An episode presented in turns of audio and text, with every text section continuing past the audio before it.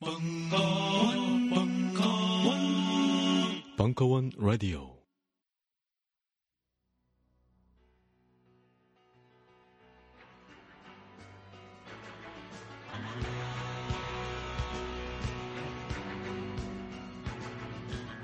한, 헌.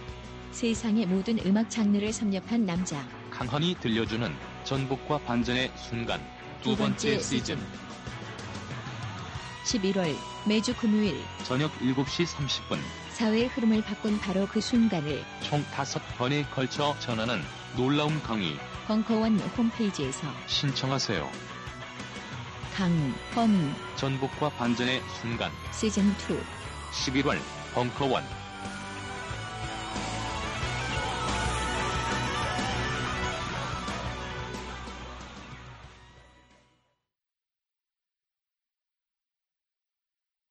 벙커원 특강은 평산네이처 아로니아진, 주식회사 사이들의 소다스파클, 포켓 EBS와 함께합니다.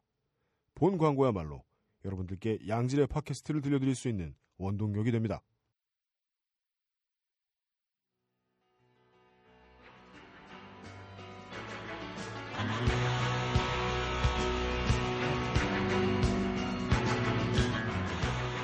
음악 평론가 강헌의 전복과 반전의 순간 네 번째 시간 K-팝, 한류 글로벌 스탠더드를 꿈꾸다.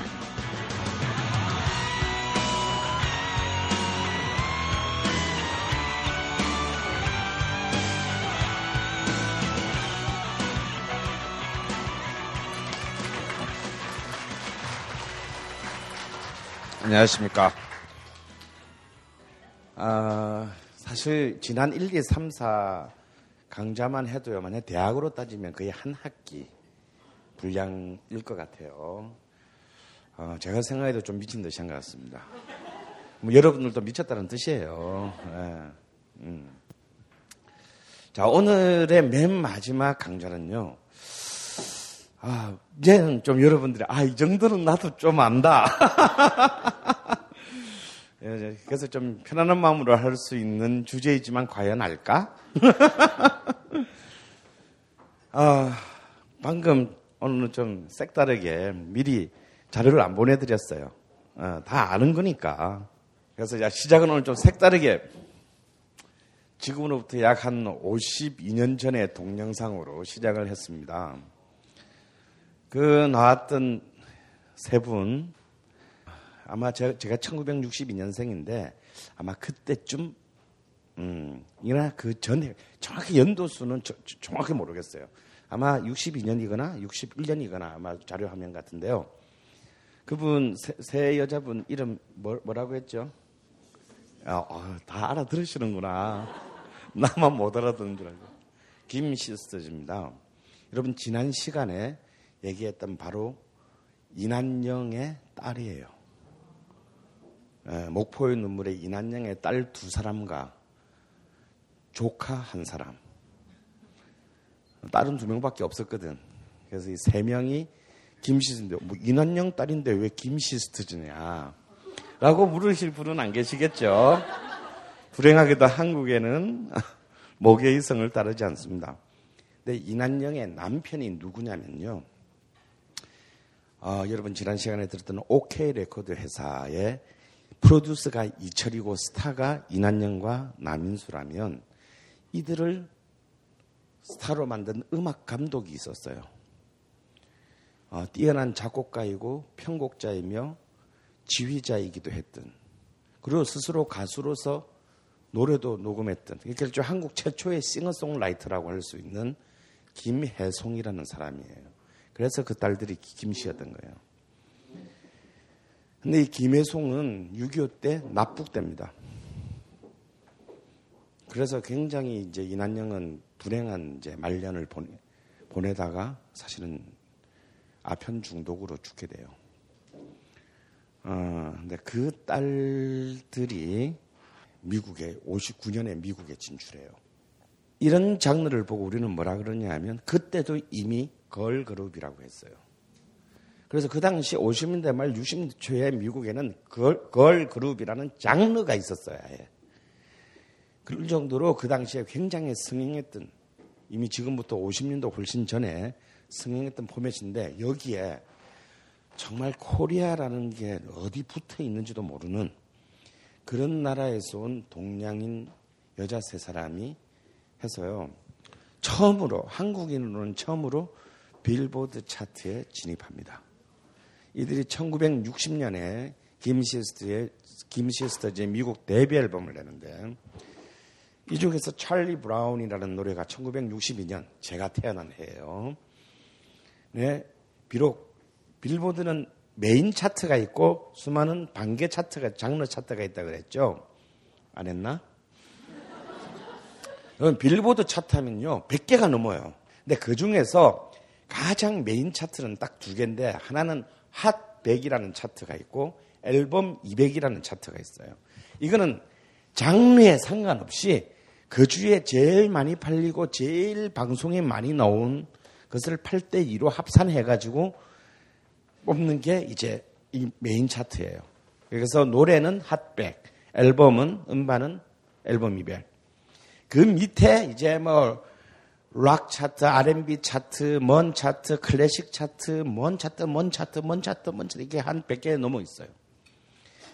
이 김치스터즈의 찰리 브라운은 R&B 차트 메인 차트에 진입은 못했지만 R&B 차트에 처음으로 한국인으로서 차트에 진입했습니다. 또 퀴즈 하나 더. 그 세 명이 노래 부르는데 중간에 막 아저씨 하나 나와가지고 막 진행하는 사람이 있었잖아요. 처음 시작할 때. 이분 이름이 뭘까요? 이미 여러분들은 내가 제, 이분 이름은 제가 몇 번 얘기를 했어요.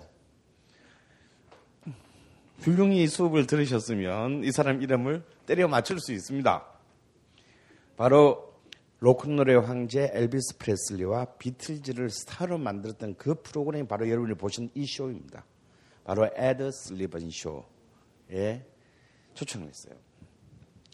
어쩌면 어, 지금 21세기에 한국뿐만 아니라 아시아뿐만 아니라 세계 대중음악계의 가장 핫한 이슈는 여러분들이 동방신기를 좋아하든 아니면 소녀시대를 증오하든 그런 어떤 호불호에 상관없이 지금 세계 대중음악계 가장 핫한 이슈는 첫 번째로 케이팝입니다. 이 케이팝의 이른바 우리가 한류라고 부르게 되는 이 신화의 어쩌면 머나먼 출발은 저렇게 참 어찌 보면 뿌듯하기도 하고 어찌 보면 좀 가슴 아프기도 한 여러분이 본 어쩌면 이 화면에서부터 시작했을지 모르겠습니다. 이 김 시스트지의 이 참 보기 힘든 이 장면은요, 참 우리에게 많은 것들을 생각하게 해줘요. 딱 보면 지금 걸그룹들하고 뭐가 다릅니까? 그래도 연주를 해요, 그죠? 그것도 라이브로. 사실 저들이 지금 저 세 명의 젊은 여성들이 연주할 수 있는 악기가 10가지가 넘었다고 해요.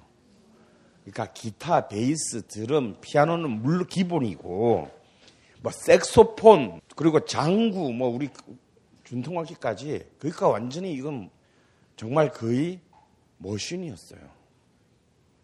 그게 지금의 걸그룹과는 좀 다르죠. 어, 하지만 또 다른 한편으로는 별로 나이도 별로 안 된 것 같은데 저 나이에 저렇게까지 하려면 도대체 어릴 때부터 얼마나 어마어마한 연습을 했을까. 그것도 전쟁통에. 저들이, 저, 꼬, 저들이 꼬맹일 때 처음 섰던 무대가 피난 가는 열차 안이었대요. 그런 어떤 전쟁, 미군의 진주, 미팔군 무대, 어떤 그래서 그 통해서 미국 라스베가스 호텔 무대로의 진출, 이 그림들이 쫙 그려지다 보면 정말 고난, 정말 고단했던 해방 이후의 한국 현대사의 어떤 굉장히 참 우리의 가슴 아픈 음, 기억들이 저 세 명의 젊은 여자들의 안간 힘에서 어, 드러나 보이는 것 같기도 합니다.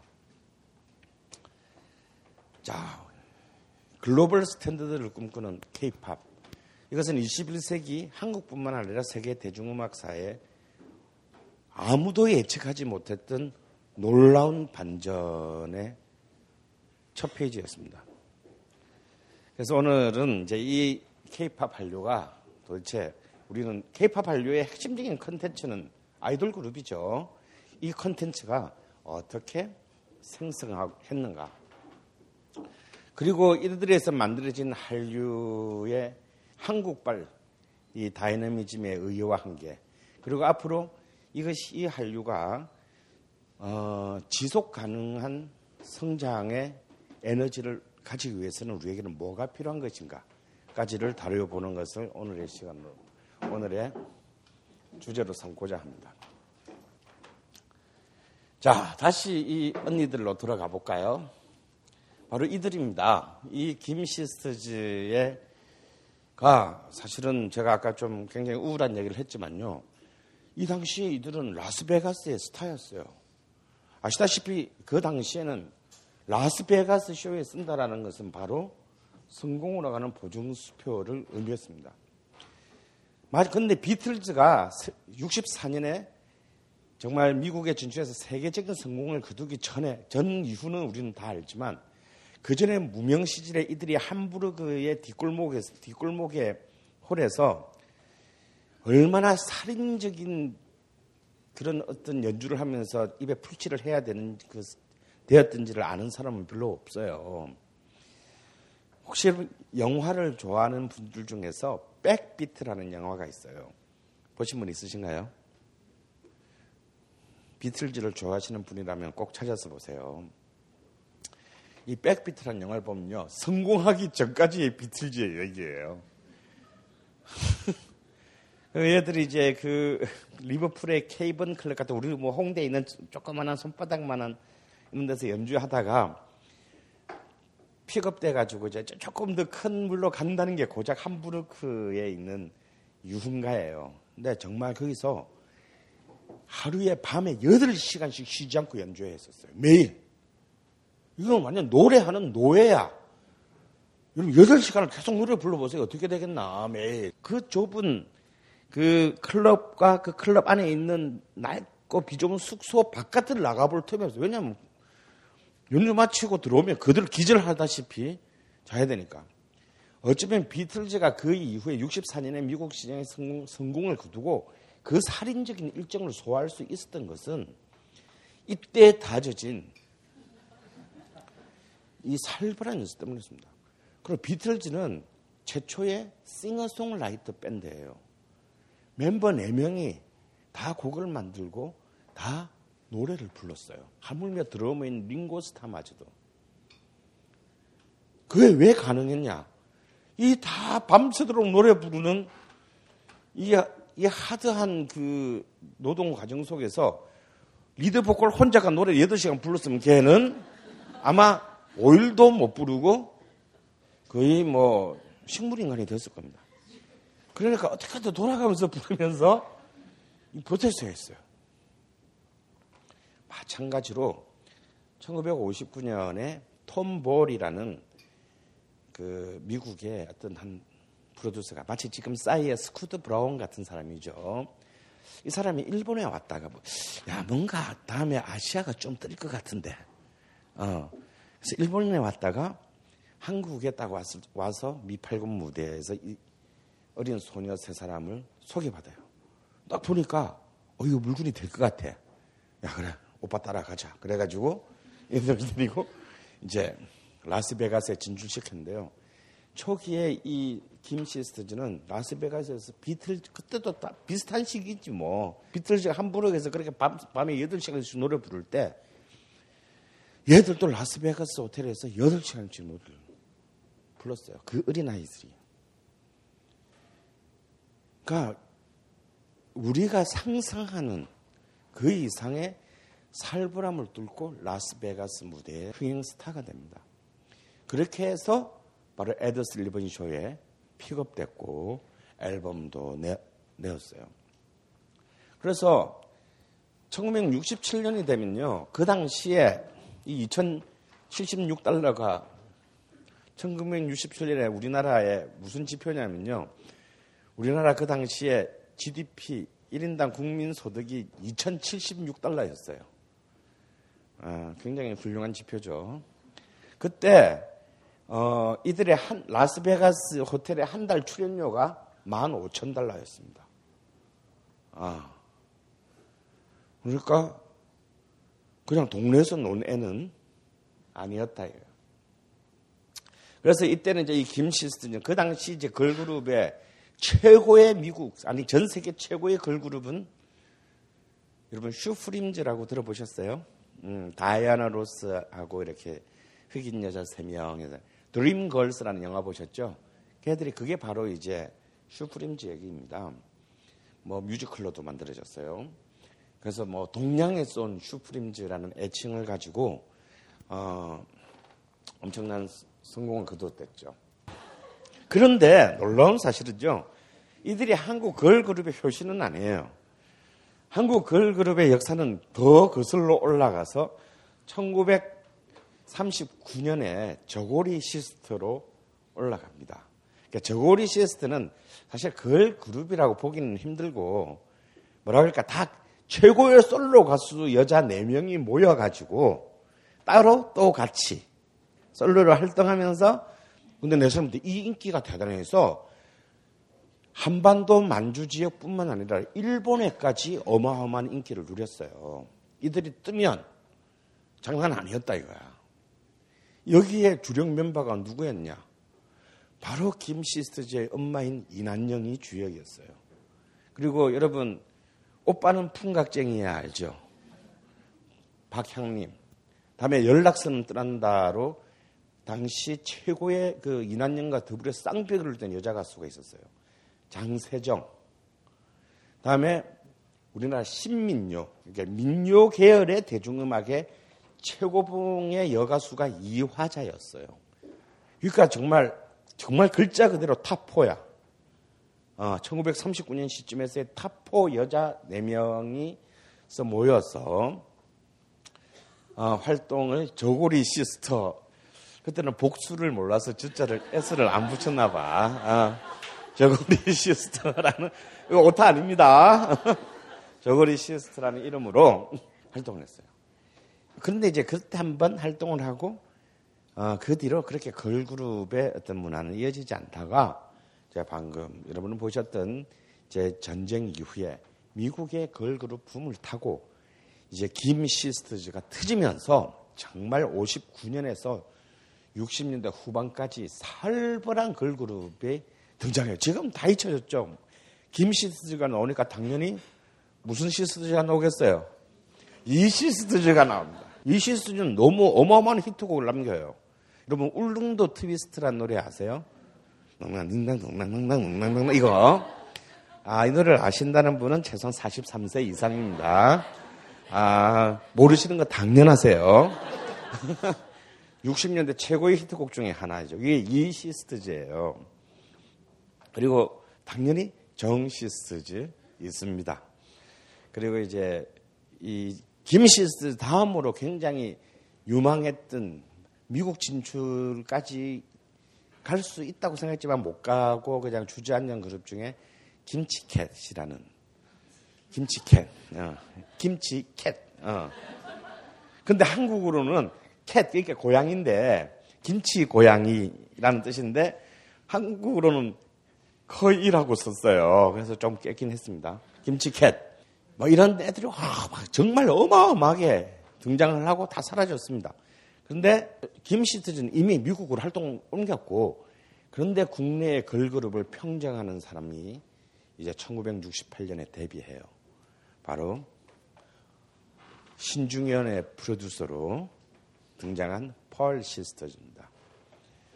아, 이제 이 펄 시스터즈, 펄 시스터즈가 님아, 뭐 커피 한 잔, 떠나야 할 그 사람, 아, 이런 노래들을 연속으로 성공시키면서 엄청난 성공을 거두면서 이제 그 한군 떠오르면서 걸그룹의 1차 전성 시대를 맞아요. 뭐 여러분도 다 뭐 기억하시는 뭐 토끼소녀, 바니걸스가 바로 뒤이어 등장하고요. 뭐 국보자매, 뭐 숙자매, 뭐 또 이제 박정희 대통령의 또 그 정책으로 영어 이름 쓰지 마라. 그래가지고 졸지이자 자매들이 이렇게 시스터즈가 아니라 자매들이 이제 쭉 등장하게 됩니다. 시야를 좀 더 줌아웃을 쫙 해봅시다. 이렇게 이게 이제 우른바 케이팝 한류의 그 걸그룹의 전사라면요. 이걸 좀 아시아적 관점으로 좀 쭉 해보면요. 바로 이제 그 김 시스터즈가 빌보드 차트에 오르고 라스베가스를 주무대로 활동하는 본격적으로 하던 바로 그 1963년에 놀라운 사건 하나가 발생해요. 이 사건은 드디어 동양인 아티스트가 빌보드 차트, 메인 차트, 핫백 차트의 1위에 올라서 무려 3주간 머무르는 현상이 일어납니다. 아마 여러분들도 요즘 뉴스나 옛날에 그 싸이가 작년에 막 그랬을 때 아마 뉴스나 이런 데서 혹시 본 그 기사들이 많이 이때 다 나왔을 거예요. 바로 일본 가수인 사카모토 규라는 가수가 스키야키라는 노래로 스키야키 아시죠? 예. 뭐 먹어본 적은 없지만 이름은 다 알고 있는 별로 맛없습니다. 우리 입맛에 안 맞아요. 느끼합니다. 달달하고. 스키야키라는 일본 음식 제목의 노래로 빌보드 차트 1위에 오르게 돼요. 이게 드디어 이른바 아시아계 음악인이 미국 시장에서 차트에 1위에 오른 최초의 일입니다. 근데 이 사카모토 큐라는 가수는 또 한국계, 조선계라는 얘기가 있었으나 또 44살에 비행기 사고로 사망하는 바람에 도대체 뭐 정확히는 밝히지는 않았어요. 근데 이 스키야키라는 노래는요, 음식에 대한 노래가 아니에요. 그냥 사실 뜻은 하늘을 보며 미래를 향해 걸어갑시다. 이런 이제 얘기인데, 이 노래는 그냥 일본 노래예요. 일본, 일본의 가요다 말이야, 가요. 일본의 가요인데, 이 1963년이라는 시점에서 이제 일본도 패전한 지 이제 한 20년 다 돼 가고 있고, 일본은 다시 이제 새로운 어떤 이제 그 세계 자본주의의 이른바 엄청난 신흥 강자로 되어 갈 때요. 바로 이 이듬해인 1964년에 뭐가 열리나요? 우리랑 우리가 걸어갔던 길이 일본이 앞에 걸어갔던 길이에요. 20년 전에 도쿄 올림픽이 1964년에 열립니다.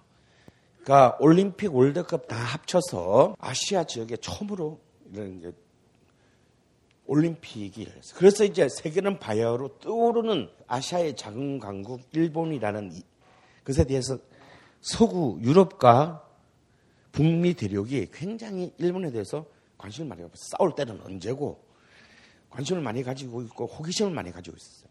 근데 그 중에서도 일본에 제일 가까운 서구 국가가 어느 나라예요?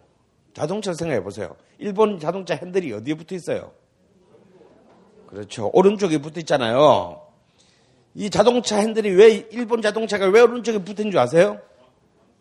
예, 영국의 자동차가 오른쪽에 붙어 있기 때문이에요. 그리고 우리나라 현대차 이상해. 내 얘기가 맞는지 안 맞는지 모르는데 우리나라 자세히 보면요. 우리나라 현대차 배기 그 출구가 이 오른쪽 밑에 있어. 근데 이 사람 다리는 쪽으로 있다고. 일본이 오른쪽 오른쪽에 있거든. 왜냐면 그들은 운전석 핸들이 오른쪽에 있으니까.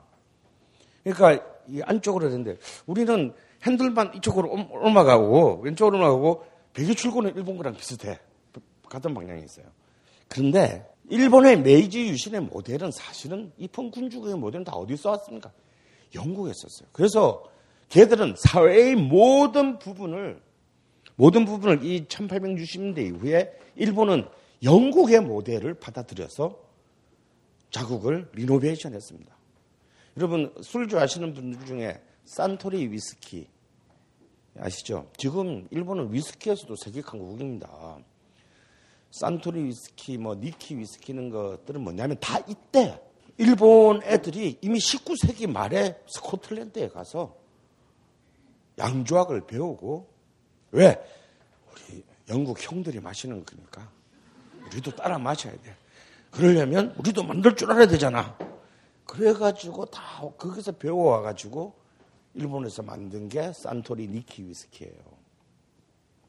그러다 보니 영국 입장에서도 영국도 사실 2차 세계대전 때 일본과 버마 전선에서 정말 치열하게 싸- 싸웠죠. 뭐 미국만큼은 아니지만. 근데 이제 영국 입장에서도 자기가 뭔가 좀 아시아의 우리 동생 뭐 이제 이런 생각을 하게 되지 않겠어요? 그러다 보니까 이 사카모토 큐의 하늘을 보며 걷자라는 노래를 영국의 어떤 가수가 영어로 바꿔가지고 불렀는데 이게 음, 좀 영국에서 알려지게 된 거예요. 그래서 알려지게 되는 게 이 영어 노래가 다시 미국에도 좀 알려지게 되면서 근데 미국은 에이 우리는 그냥 아예 오리지널을 갖고 오지. 그러면서 일본어 곡을 그대로 갖고 와서 캐피털 레코드에서 판을 냈는데 이 당시 미국에서 일고 있던 일본 붐. 야, 쟤들은 검은 종이를 먹는데 뭐 이런 걸로 이제 일본에 대한 혐오도 아니고 뭐지? 막 이제 그 그런 약간 그러니까 일본 붐이라는 게 그렇게 썩 좋았던 것만은 아니에요. 그런 이상한 좀 뭔가 또 2차 세계대전에 또 이 승자로서의 어떤 그 좀 우월감에서 일본의 붐이 미국에도 일어났는데 그러면서 왜 이런 거 있잖아요. 아, 노래 내용과 아무 상관없이 일본의 그 원곡, 일본의 원곡을 갖고 왔지만 제목은 미국이 지 마음대로 붙여가지고 내용과는 아무 상관없는 스키야키라는 일본 그 음식, 일본을 대표적인 국민 음식 제목을 붙여서 했는데 이게 빌보드 차트 1위를 해버렸어요. 완전 재팬 서프라이징이었습니다. 심심한데 한번 들어볼까요? 음.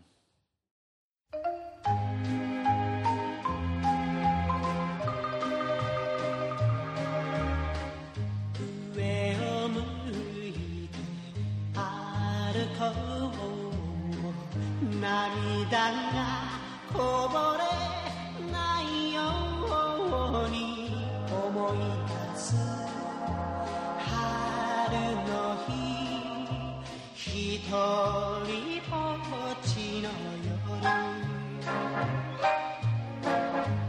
上を向いて歩こうにじんだ星を数えて思い出す夏の日ひとりぼ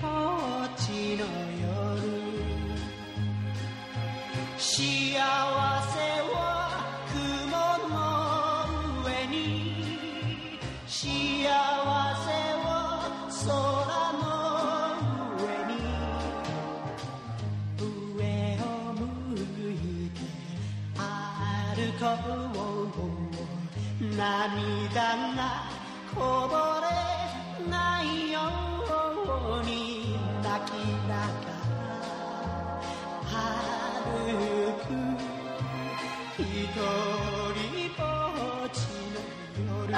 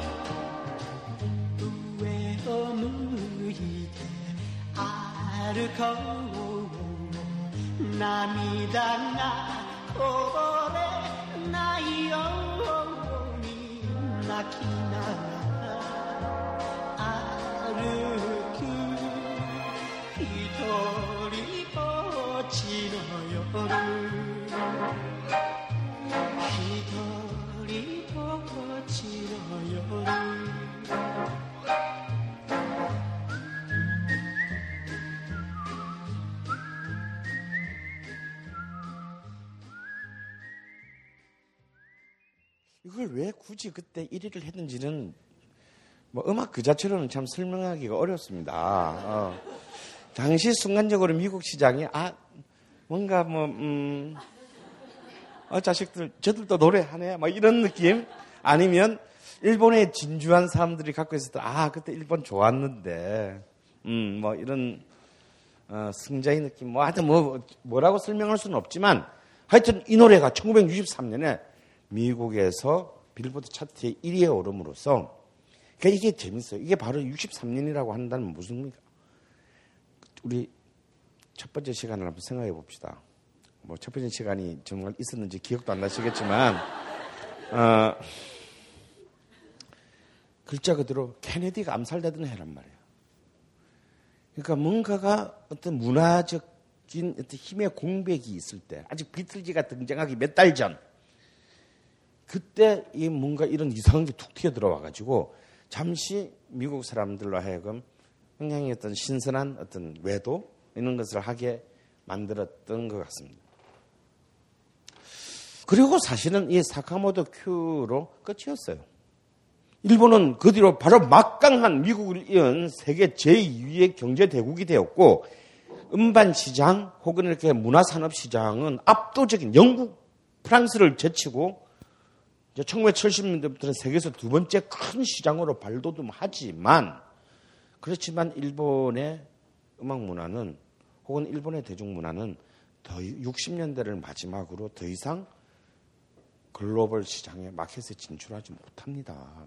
딱 한 개만 제외하고 일본의 가장 최강 컨텐츠 애니메이션을 제외하고는요.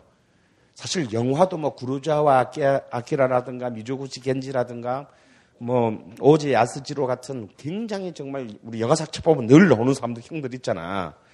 근데 걔들도 다 이 50년대 말 60년대의 감독들이었어요. 그렇지만 이 산업적인 차원에서 일본 영화는 더 이상 자국 땅을 일본 열도를 벗어나지 못합니다. 음악 마찬가지였어요. 일본은 64년 동경올림픽 개최를 기점으로 해가지고 우리의 경제력도 이제 한국 전쟁을 뭐랄까 도약의 지렛대가 되어 주었죠 본의 아니게. 그렇게 해서 경제력도 도약했고 그래서 60년대 초부터 어마어마하게 문화 산업에 전략적으로 투자를 했어요. 그런데 이걸 해보니까 아, 국가 차원에서 투자를 굉장히 많이 했는데 해보니까 이게 미국을 따라 이 분야는 미국을 따라가기가 쉽지가 않다라는 걸 느꼈습니다. 그래서 선택과 집중을 해요. 여기서 우리가 하나로 다 모아서 이길 수 있는 게 뭘까? 를 생각했을 때 바로 그것이 애니메이션이었다. 이 광고를 듣는 여러분들은 어쩌면 자신의 귀를 의심할지도 모르겠습니다. 왜냐하면 이런 파격적인 혜택을 EBS에서 드린 적이 없기 때문입니다. 오직 딴지 마켓에서만 드리는 혜택입니다. 파격적인 혜택 내용은 바로 이렇습니다. 첫 번째, 딴지 마켓에 가서 자녀 혹은 자신이 공부하고 싶은 EBS의 프리미엄 학습 프로그램이 탑재된 스마트 패드 포켓 EBS를 구매합니다. 두 번째, 자신이 학습할 프로그램을 선정하여 100일 동안 열심히 공부합니다. 그리고 세 번째, 100일 동안 열심히 공부한 후 포켓 EBS 구매 비용 전액을 돌려받습니다. 반품 없이 끝. 그렇습니다. 자신이 선택한 학습 프로그램을 성공적으로 이수한 후에는 포켓 EBS의 구매 비용 전액을 환불해 드립니다. 믿기지 않으시나요? 더욱 믿기지 않는 사실을 말씀드리자면 구매 비용 100% 환불은 딴지 일보가 100% 보증합니다. 더 이상 무슨 말이 필요할까요? 진정한 지식 강국을 위한 EBS의 초강력 100일 프로젝트 포켓 EBS를 지금 바로 딴지 마켓에서 만나보세요. 포켓 EBS. 다이어트, 피부 미용, 변비 해소, 두피 관리. 이 밖에도 많은 효능이 있지만 짧은 광고에서 탄산수의 모든 효능을 일일이 다 열거하기는 어렵습니다. 결국 탄산수 제조기의 품질과 가격입니다. 주식회사 사이들은 한국식약청에 정식 인증된 탄산수 제조기 소다 스파클 정품을 오직 딴지 마켓에서만 충격적 최저가로 판매합니다. 강력한 성능, 압도적 최저가의 소다 스파클이 딴지스를 후원합니다.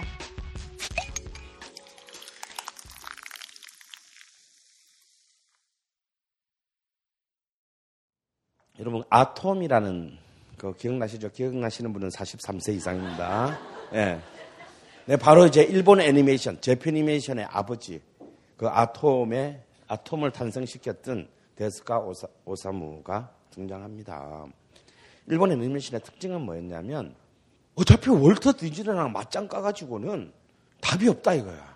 그때도 이미 월터 디즈니 애니메 극장용 애니메이션들은 굉장히 살벌했습니다.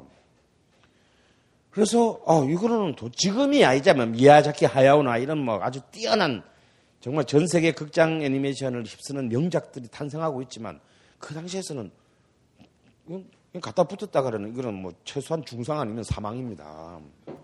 그래서 일본 애니메이션들은 방향을 살짝 비꼈어요. 미국이 신경 쓰지 않는 분야. 그게 뭐냐면 티, 그때 막 전 세계적으로 보급되기 시작하던 TV의 아동용 애니메이션에 이거 분명히 앞으로 전 세계가 왜냐하면 어린 애들한테는 국적이 없거든. 어린 애들한테는 국적이 없거든. 이걸 앞으로 영원히 커질 수밖에 없는 산업이라는 인식 아래 극 TV용 애니메이션에 전략적으로 투자합니다. 아직도 일본은 TV 애니메이션의 전 세계 시장의 70% 이상을 점유하고 있어요. 지금 우리 애들이 보는 저녁 6시부터 TV 틀면 다 애니메이션 하잖아요. 그것도 그리고 아예 애니메이션 채널 생겼잖아요. 그죠? 그거 다 일본 애니메이션들이다 이거야. 그거 한번 자세히 보시면요. 특징이 있어요. 일단 캐릭터와 배경에 어떤 특정 국가 민족 대륙의 느낌이 없습니다. 왜 있으면 거부감이 드는 시장이 있을 수 있기 때문에 없어요. 그 다음에 모든 여자 주인공의 눈빛에는 별빛이 있습니다. 어. 그리고요, 영화는 1초에 24컷이잖아. 근데 이 애니메이션은 굉장히 컷수가 작아요. 그래서 뭐, 그렇게 정교하게 이렇게 움직이지 않습니다. 그리고 배경은 그대로고 주인공은 그러니까 가장 이건 뭐냐면 완전 도요타가 자동차를 만드는 거랑 똑같은 방식을 쓴 겁니다. 어떻게든 최소의 비용, 으로 어차피 애들 뭐 저 미장센 신경 안 쓴다. 음, 애들은 지가 보고 싶어 하는 것만 보니까 배경이야 뭐 그냥 그대로 있어도 말든 상관이 없다. 그거 제일 잘 쓰는 거 있잖아요. 주인공이 달려가는데 뭐만 휘 그리고 배경하고 얼굴은 똑같아. 어. 이게 다 일본 애니메이션이 만들어낸 이렇게 해서 그 재편, 재편 애니메이션은 맹주가 되었지만 그 나머지 분야에서는 일본은 다시 갇혀요. 그런데 딱 한 번 79년에 일본의 걸그룹 하나가 빌보드 차트 메인 차트 37위까지 오르는 기염을 토합니다. 아마 제 나이 또래 되시는 분이라면 이 사람 알아요. 왜냐면 이 사람이 그 당시에 1980년에 한국에 와서 방송에서 노래를 불렀기 때문이에요. 바로 핑크레이디라는 2인조 여자 그룹이요. 어, Kiss in the Dark이라는 노래로 빌보드 차트 37위에 오릅니다. 근데 이, 이때 한, 한일 대중문화 개방이 안 됐을 1980년 전두환 아직 정권에 들어서기 직전에 또 5월 광주의 그 해에 얘들이 한국에 TV에 나올 수 있었던 이유가 뭐냐면 얘들은 영어로 노래를 불렀거든. 영어로. 그래서 이 한국 방송에 나올 수 있었어요. 그리고 그걸로 끝이었습니다. 그래 한번 반짝하고 했는데 레이프 가렛이라는 또 그 당시 아이돌 스타가 있었는데 레이프 가렛이 진행하는 프로그램에 핑크레이디가 나와가지고 막 Kiss in the 부르고 뭐 진짜 말도 안 되는 영어로 막 얘기하는 굉장히 그 지금 보면 거의 개그에 가까운 게 있는데 그걸 제가 하나 준비해놨으니까 이따가 화장실 왔다 갔다 하시면서 보시기 바랍니다. 근데 제가 2000 우리가 아 그래 뭐 사카모토 교우도 알겠고 뭐 다 알겠는데 2010년에 어떤 굉장히 유의미한 사건이 하나가 또 있었는데 우리 이걸 대충 다 그냥 넘어갔습니다. 여기서 한국의 이상한 혈통주의적인 어떤 어, 집착이 보이는데 여러분 Far East 파이, Far East Movement라는 그룹 아세요?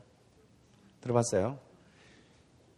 얘들은요 이렇게 쉽게 말해서 미국에 있는 한국인 2, 3세, 일본인 2, 3세들이에요. 한국, 그러니까 일본인이 섞여 있어. 한국계 미국인과 일본계 미국인이 섞여 있는 일종의 그 일렉트로니카 어, 그룹인데요. 이들이 부른 라이크 G6가 빌보드 차트 1위에 올랐습니다. 동양인들만으로 이루어져 한국계와 일본계로 이루어졌는데 근데 일본도 한국도 별로 관심이 없었어요. 그냥 뭐, 뭐 어차피 뭐 걔들 뭐 제가 왜 이 두 예를 이렇게 다 사사시 얘기해 드리냐면요. 그만큼 미국 혹은 유럽의 백인들이 지배하는 문화 산업의 영역 안에서 제 아무리 경제력이 강한 60년대부터 막강한 경제력을 축적하기 시작한 일본을 비롯해서 그리고 어마어마한 인구를 가지고 있는 아시아계 컨텐츠가 그런 서구라는 어떤 그 이른바 기존의 주력 mainstream 시장에 진입한다는 것이 이 60년의 사례에 이거밖에 없다라는 것을 얘기하기 위해서 제가 이 기나긴 전주를 한 것입니다. 그런데 드디어 세기가 바뀌었어요.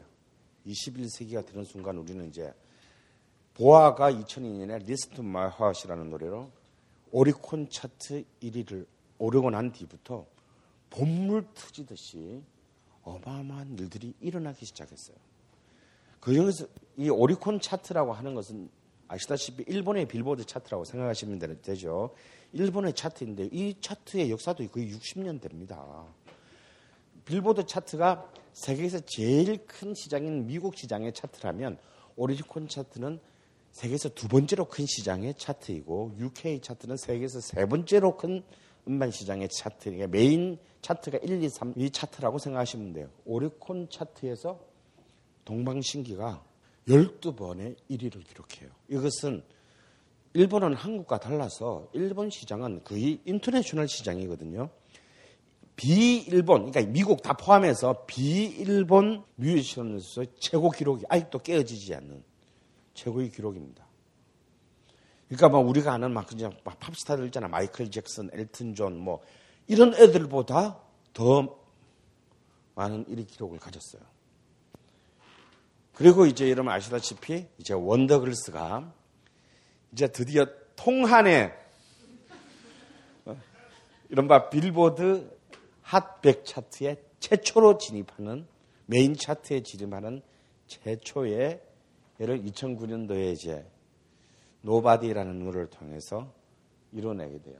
근데 이제 참 그 우리의 박진영 선수가 그렇게 몸부림을 쳤으나 뉴욕에서 파티도 많이 하시고 돈도 많이 쓰고 했는데 76위에 오르고 그냥 끝났습니다.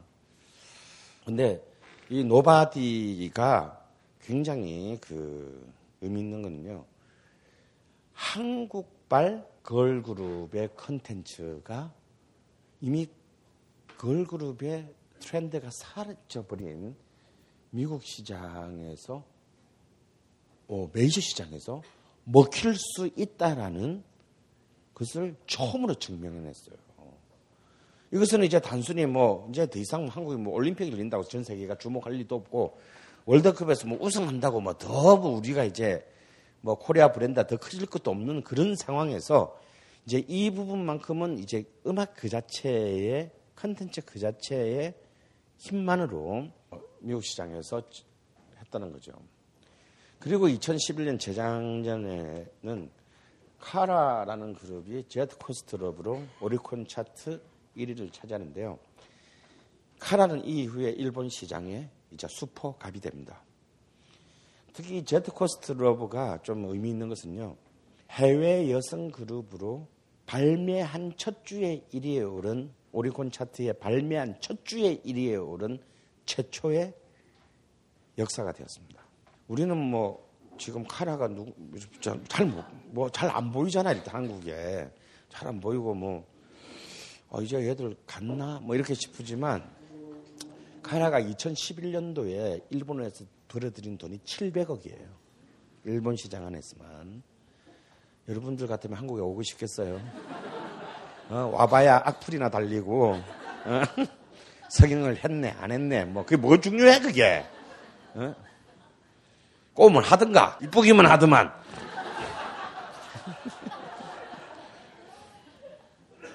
놀라운 일이에요 카라가 2011년 한 해에 일본의 기업 광 CF를 뭐 다섯 개인가 일곱 개인가 했는데요. 그 중에 세 회사가 전년 대비 매출이 150% 이상 성장했답니다. 그러니까 뭐 이게 이건 단순히 어떤 그냥 노래가 히트했다 뭐 이런 게 아니라 정말 카라라는 브랜드가 그 세계에서 두 번째로 큰 시장에서 어떤 산업적 가치를 1년 만에 획득하게 됐는지를 보여주는 굉장히 우리는 아무 관심도 없지만 굉장히 심각한 어떤 그 한 예라고 볼 수 있습니다. 그리고 또 이제 우리가 좀 주목해야 될 게 바로 그 해, 자작년에 드디어 빌보드지가 아시다시피 빌보드는 세계 차트 아니에요, 그죠? 그냥 미국 시장 차트, 미국 국내용 시장 차트인데 빌보드지가 드디어 빌보드 차트, 반개 차트로서 케이팝 차트를 드디어 만들었다는 이 얘기는 뭐냐면 미국 시장 안에 항상적으로 케이팝을 소비하는 시장이 생겼다라는 얘기입니다. 이 바탕에 드디어 우리 모두가 다 아는 싸이의 광란이 이제 이 모든 그 케이팝 글로벌 마켓 시장 진출의 마지막 방점을 어, 찍게 됩니다. 아, 지금 뭔가 이렇게 촬영을 하는데 좀 문제가 아니 문제라기보다 테이프가 60분밖에 안 된다 그래가지고 60분마다 끊어가야 돼요. 그래서 5분간 휴식을 하는데요. 5분간 휴식하는 동안에 음, 핑크레이디의 키스 인드 닥 미국 방송 출연 버전을 감상하도록 하겠습니다. Rehearsals, Marie asked me why fans always seem to go crazy over male pop stars, and why female singers never seem to get that same kind of hysterical response. Well, there are two ladies who have turned their entire country of Japan into a screaming basket case. And here's a sample of what I mean.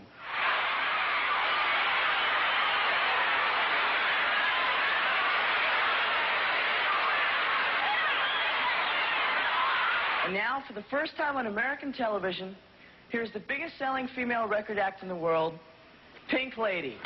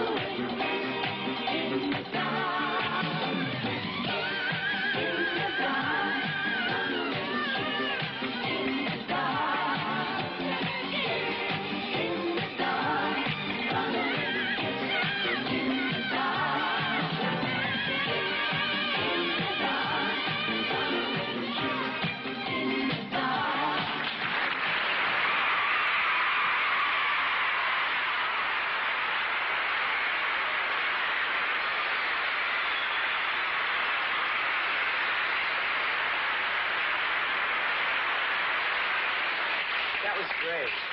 Thank you. Really, I, I have to say that you're both so beautiful. Thank you. I'm so impressed that you can sing that in another language. Thank you. I want to know, could you teach me something to say in Japanese? そうだ、ありがとうって言うぞ。ね、ありがとう。ね、ありがとう。 Arigato. Yeah. What does that mean? Thank you. Big lady.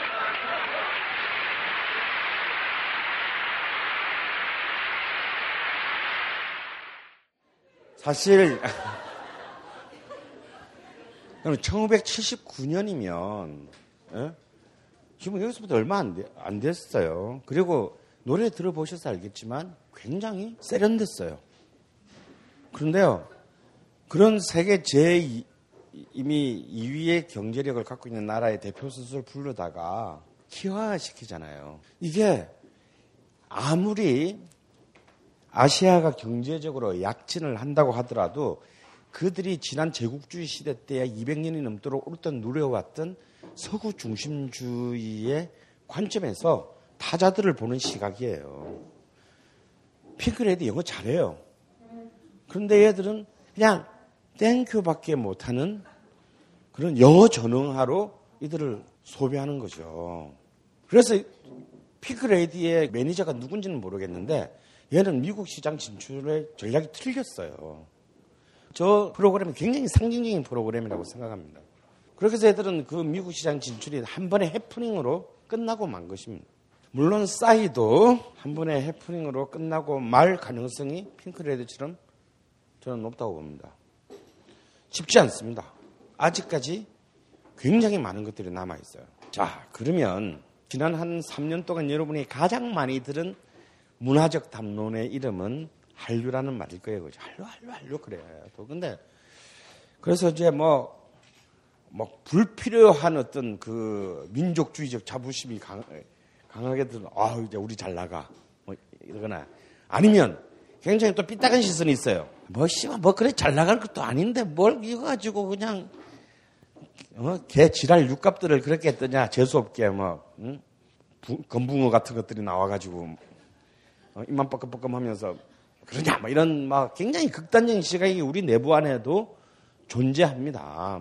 그러면 이제 우리 한번 찬찬히 한번 어, 짚어봅시다. 이제 하- 사실 한류라는 것이 도대체 어떻게 어떤 맥락으로 어떤 내용으로 어떻게 형성됐는지를 한번 짚어봅시다. 한류를 크게 한번 세 그 시기별로 한번 나눠봤어요. 첫 번째 시기는 1996년에서 2000년. 저는 이제 한류의 시작이 되는 원점을 1996년이라고 보는데요. 1996년은 한류라는 말도 없었을 때예요. 이때 뭔 일이 일어나느냐면요. 바로 한국의 TV 드라마가 드디어 중국의 방송 채널에 처음 진출한 해입니다. 굉장한 헐값으로. 예. 뭐, 그냥 돈이라고, 돈 받고 팔았다는 말이 부끄러운 수준으로. 뭐, 어차피 뭐, 우리는 다 틀고 끝났는데, 뭐, 그거 뭐, 그냥 뭐, 아, 주고 사간다는데 뭘, 안 팔 이유가 없잖아요. 그러니까 아무도, 그걸 만든 사람들, MBC, KBS, SBS 다 합쳐서 정말 아무도 관심 없이 팔았어요. 그때 팔려간 드라마가 팔려가서 중국에서 빅뱅을 일으킨 작품들이 뭐냐면요. 여러분 기억나세요? 사랑이 뭐길래 대발이 나오는 거 그러면서 대박 터집니다.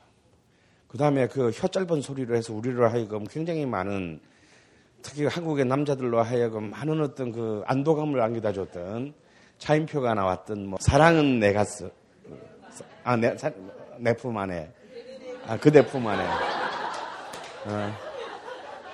그 다음에 이제 안지혁이 나왔던 뭐, 별은 내 가슴에 이런 거. 안 봐서 솔직히 몰라요. 근데 제가 보- 본 거는 그거 기억나요. 하여튼 뭐, 뭔가 내가 TV에 들러다 봤는데 너무 멋있게 생긴 애가 막 색소폰도 불고 막 그러는 거야. 근데 바로 뒤에 대사를 하는데 한국말을 잘 못해.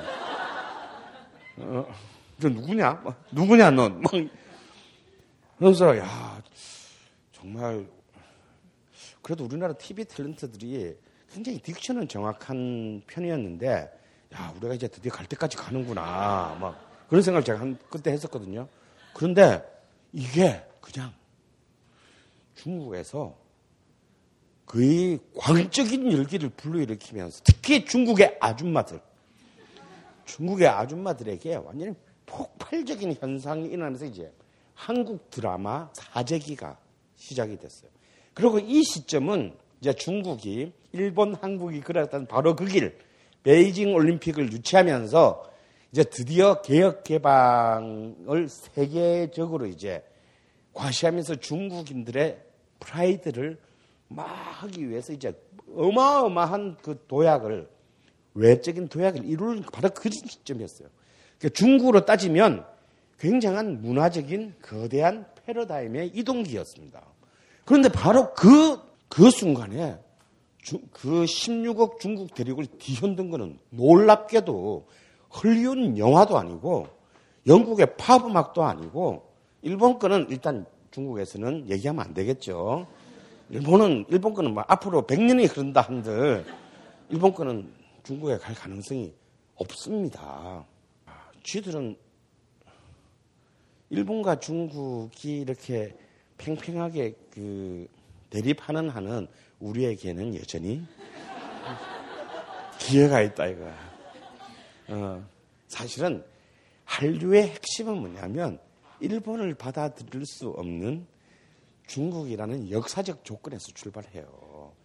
만약에 일본을 받아들이, 뭐, 야, 야, 그래, 우리 뭐 앞으로 일본은 좀 싹싹하게 과거에 대해서 굴고 마치 2차 세계대전 이후에 독일 정도가 걸어갔던 길을 밟았으면요.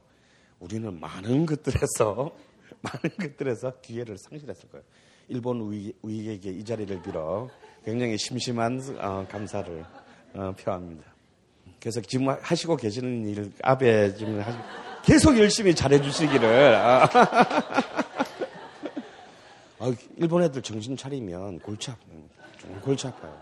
일본에도 의인들이 많고 지식인들 많거든요. 그분들은 계속 영향력이 없어야 돼요.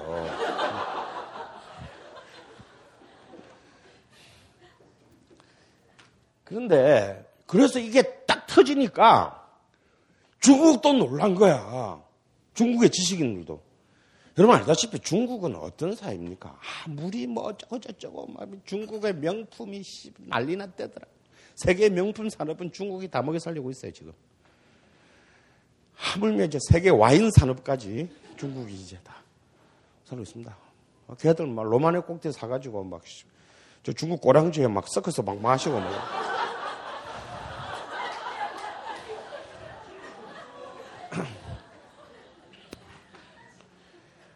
아니 뭐 그걸 갖다가 뭐 그러던가 말든가 우리가 뭔 상관이야. 근데 근데 그럼에도 불구하고 중국은 뭐냐면요. 중국은 거대한 주식회사예요. 이사회가 공산당인. 어. 공산당이라는 이사회가 주식 지분 100%를 갖고 있는 희한한, 희한한 나라다 이거야. 농담으로요. 이런 중국은 10년마다 권력을 교체하잖아요. 이번에 교체했잖아요. 그죠? 시진핑으로. 그런데 이거 어떻게 선출합니까? 이 16억 세계 인구의 근 3분의 1에 가까운 국가를 통치하는 최고 권력 통수권자를 어떻게 선출하는지 아는 사람이 별로 없어요. 전인대에서 한다고? 아닙니다. 걔들은 추인 그냥 박수 치고 야 열렬히 이번 새로운 시도 정지를 환영합니다. 이걸로 끝나는 거죠. 걔들이 걔들이 선출하는 거 아니에요. 여러분 생각해 보신 적 없어요? 중, 도대체 이 중국의 이 막강한 누가 선출하는지 아무도 몰라요. 정말 아홉 명의 현자가 선출을 한대요. 자기들끼리 모여서 어 다음은 진핑이 걔가 괜찮아. 음, 그 마누라도 이쁘더만 뭐 이러면서 여러분 그 시진핑 와이프가 중국 국민 가수인 거 아시죠? 음, 저는 아, 선거하는 것보다 그게 훨씬 더 현실적인 것 같아요. 예. 나는 이 선거라는 이름에 이 사기에 우리가 집단적으로 이렇게 그 속고 있다라고 생각을 합니다. 차라리 그냥 똑똑한 애들이 여기서 너한테 10년 맡길게. 알아서 해봐. 어쩌면 중국의 놀라운 집중력, 이 산만한 와중에도 나온 거는 이 정치 체제의 희한이 있다고 했는데 문제는 얘들이 모든 걸 다 결정한다라는 거예요. 이것 때문에 이제 또 두 번째 우리의 기회가 생겼어요. 뭔 얘기냐면요. 지금 중국은요. 여러분 상, 이번에 채, 여름에 왜 그 고릴라 나오는 영화 있었잖아. 미스터고 개박살 났죠. 음. 근데 그건요. 중국에서는 무조건 대박 날 겁니다. 왜냐하면 사실 그건 처음에 중국 시장을 염두에 두고 만든 작품이거든요. 한국 사람들은 별로 안 좋아해요, 그런 거. 근데 이 뭔 얘기냐면 지금 대한민국에 헐리우드 감독들, 그러니까 봉준호, 박찬욱, 김지운 정도를 제한 그 밑에의 탑 감독들은 전부 중국 감독이 되었다라고 생각하시면 돼요. 지금 중국의 지금 멀티플렉스 같은 경우는 걔들은 뭐 관 한 번 열었다 그러면 한 7천 개 관. 옵니다. 장난이 아니에요, 지금. 이, 이, 시장의 규모라고 하는 것은 우리는 막 300억짜리 펀드 만들어서 영화 만든다고 지랄하는데 걔들은 최소 규모가 한 3천억, 5천억짜리 만들고 어, 돈을 받은 지 있으니 좀 얘기되는 시나리오만 갖고 오세요. 이거예요. 그런데 중국이 그렇게 어마어마한 자기 지금, 현재 2013년 현재 엄청난 시장을 갖고 있는데도 불구하고 왜 한국 드라마를 보느냐, 한국 감독을 왜, 왜 부르느냐면요. 컨텐츠를 만들 수가 없어요. 만들 줄을 몰라 요. 세계 모든 부분의 학문적인 영역이나 과학 기술적 영역에서는 어마어마한 자원들을 갖고 있는데 이 부분만큼은 지금 중국은 굉장히 낮은 수준에 있어요. 뭐 때문에? 공산당 때문이에요. 중국은 아직도 인터넷을 검열하는 나라입니다. 그래서 중국에는요, 한국, 한국에서 하다못해 우리 책이나 잡지를 만들잖아. 중국에 못 내요. 중국판 못 냅니다. 검열 당하느라 세월이 다 보내기 때문에 안 돼요.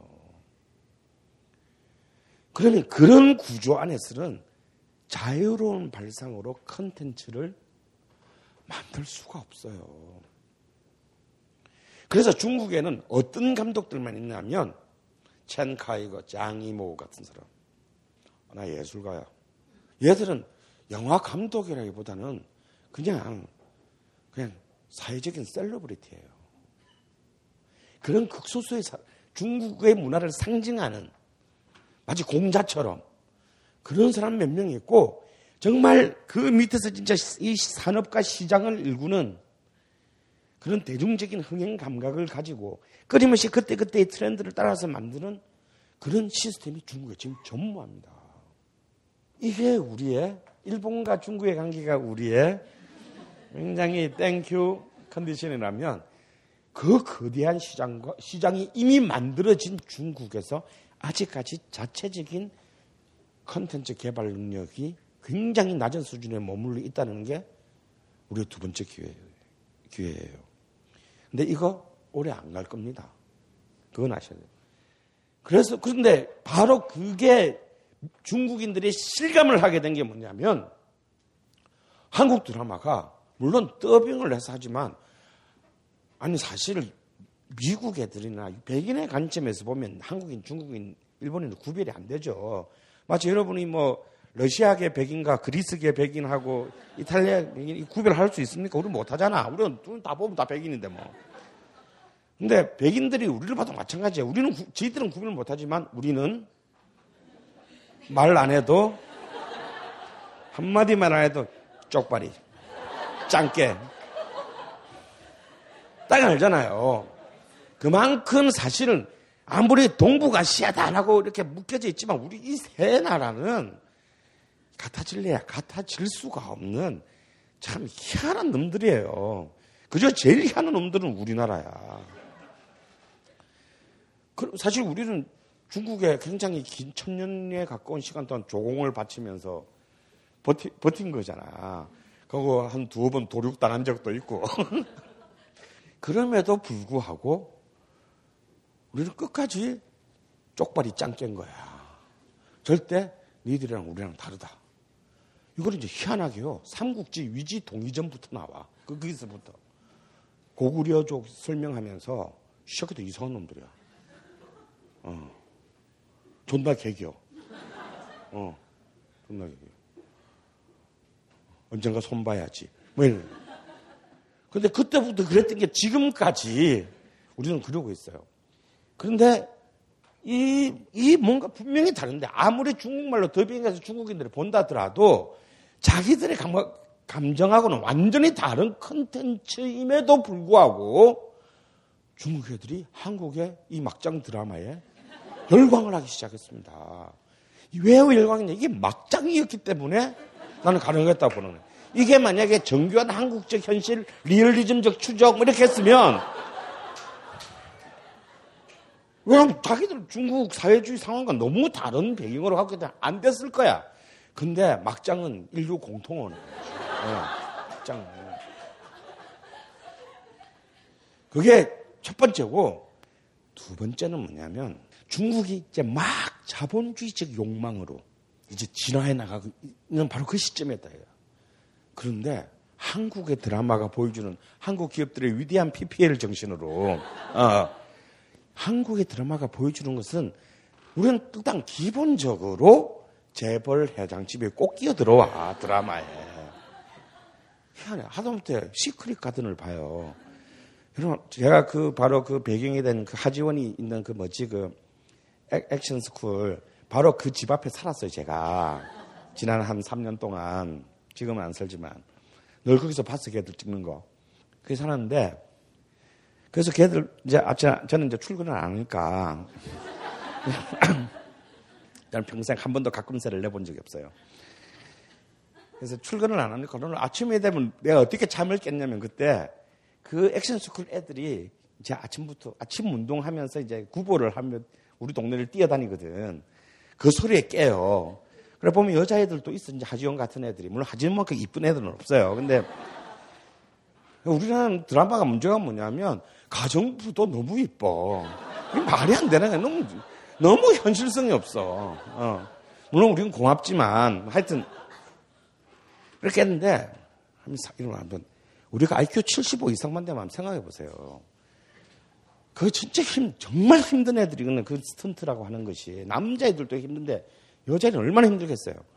그런 애, 지금 백화점을 물려받을, 어? 그것도 씨발 존나 잘생겼어. 어? 아, 또 못생겼으면 이해를 해. 정용진처럼. 어. 뭐또 정용진처럼 또 못생겼으면 그래 뭐 이해를 하는데, 현빈처럼 너무 잘생긴 거야. 그런 애가 그 저기 힘들게 몸으로 그냥 몸 부셔져라 해서 하는 그런 여자한테 꽂힌다는 게 말이 돼요. 근데 그런 사례가 우리 해방, 건국 이후 내 한 사례 하나만 있으면 나한테 얘기 좀 해줘. 진짜 말도 안 되잖아, 이건. 어? 정말 상식 이하의 설정이잖아요. 근데 그 상식 이하의 설정이 모든 드라마에 있어. 알고 보니 그들이 남미였더라가 아니기 다행이야. 그런데 그런 막장물에 열광하는 논리는 여러분들이 너무 잘 아실 거예요. 왜냐하면 우리는 TV 드라마를 생산의 대상으로 보지 않고 소비의 대상으로 보기 때문에요. 어차피 저거 말도 안 되는 거 우리 다 알아. 절대 나한테는 저런 일이 일어날 수 없다는 것도 다 알아.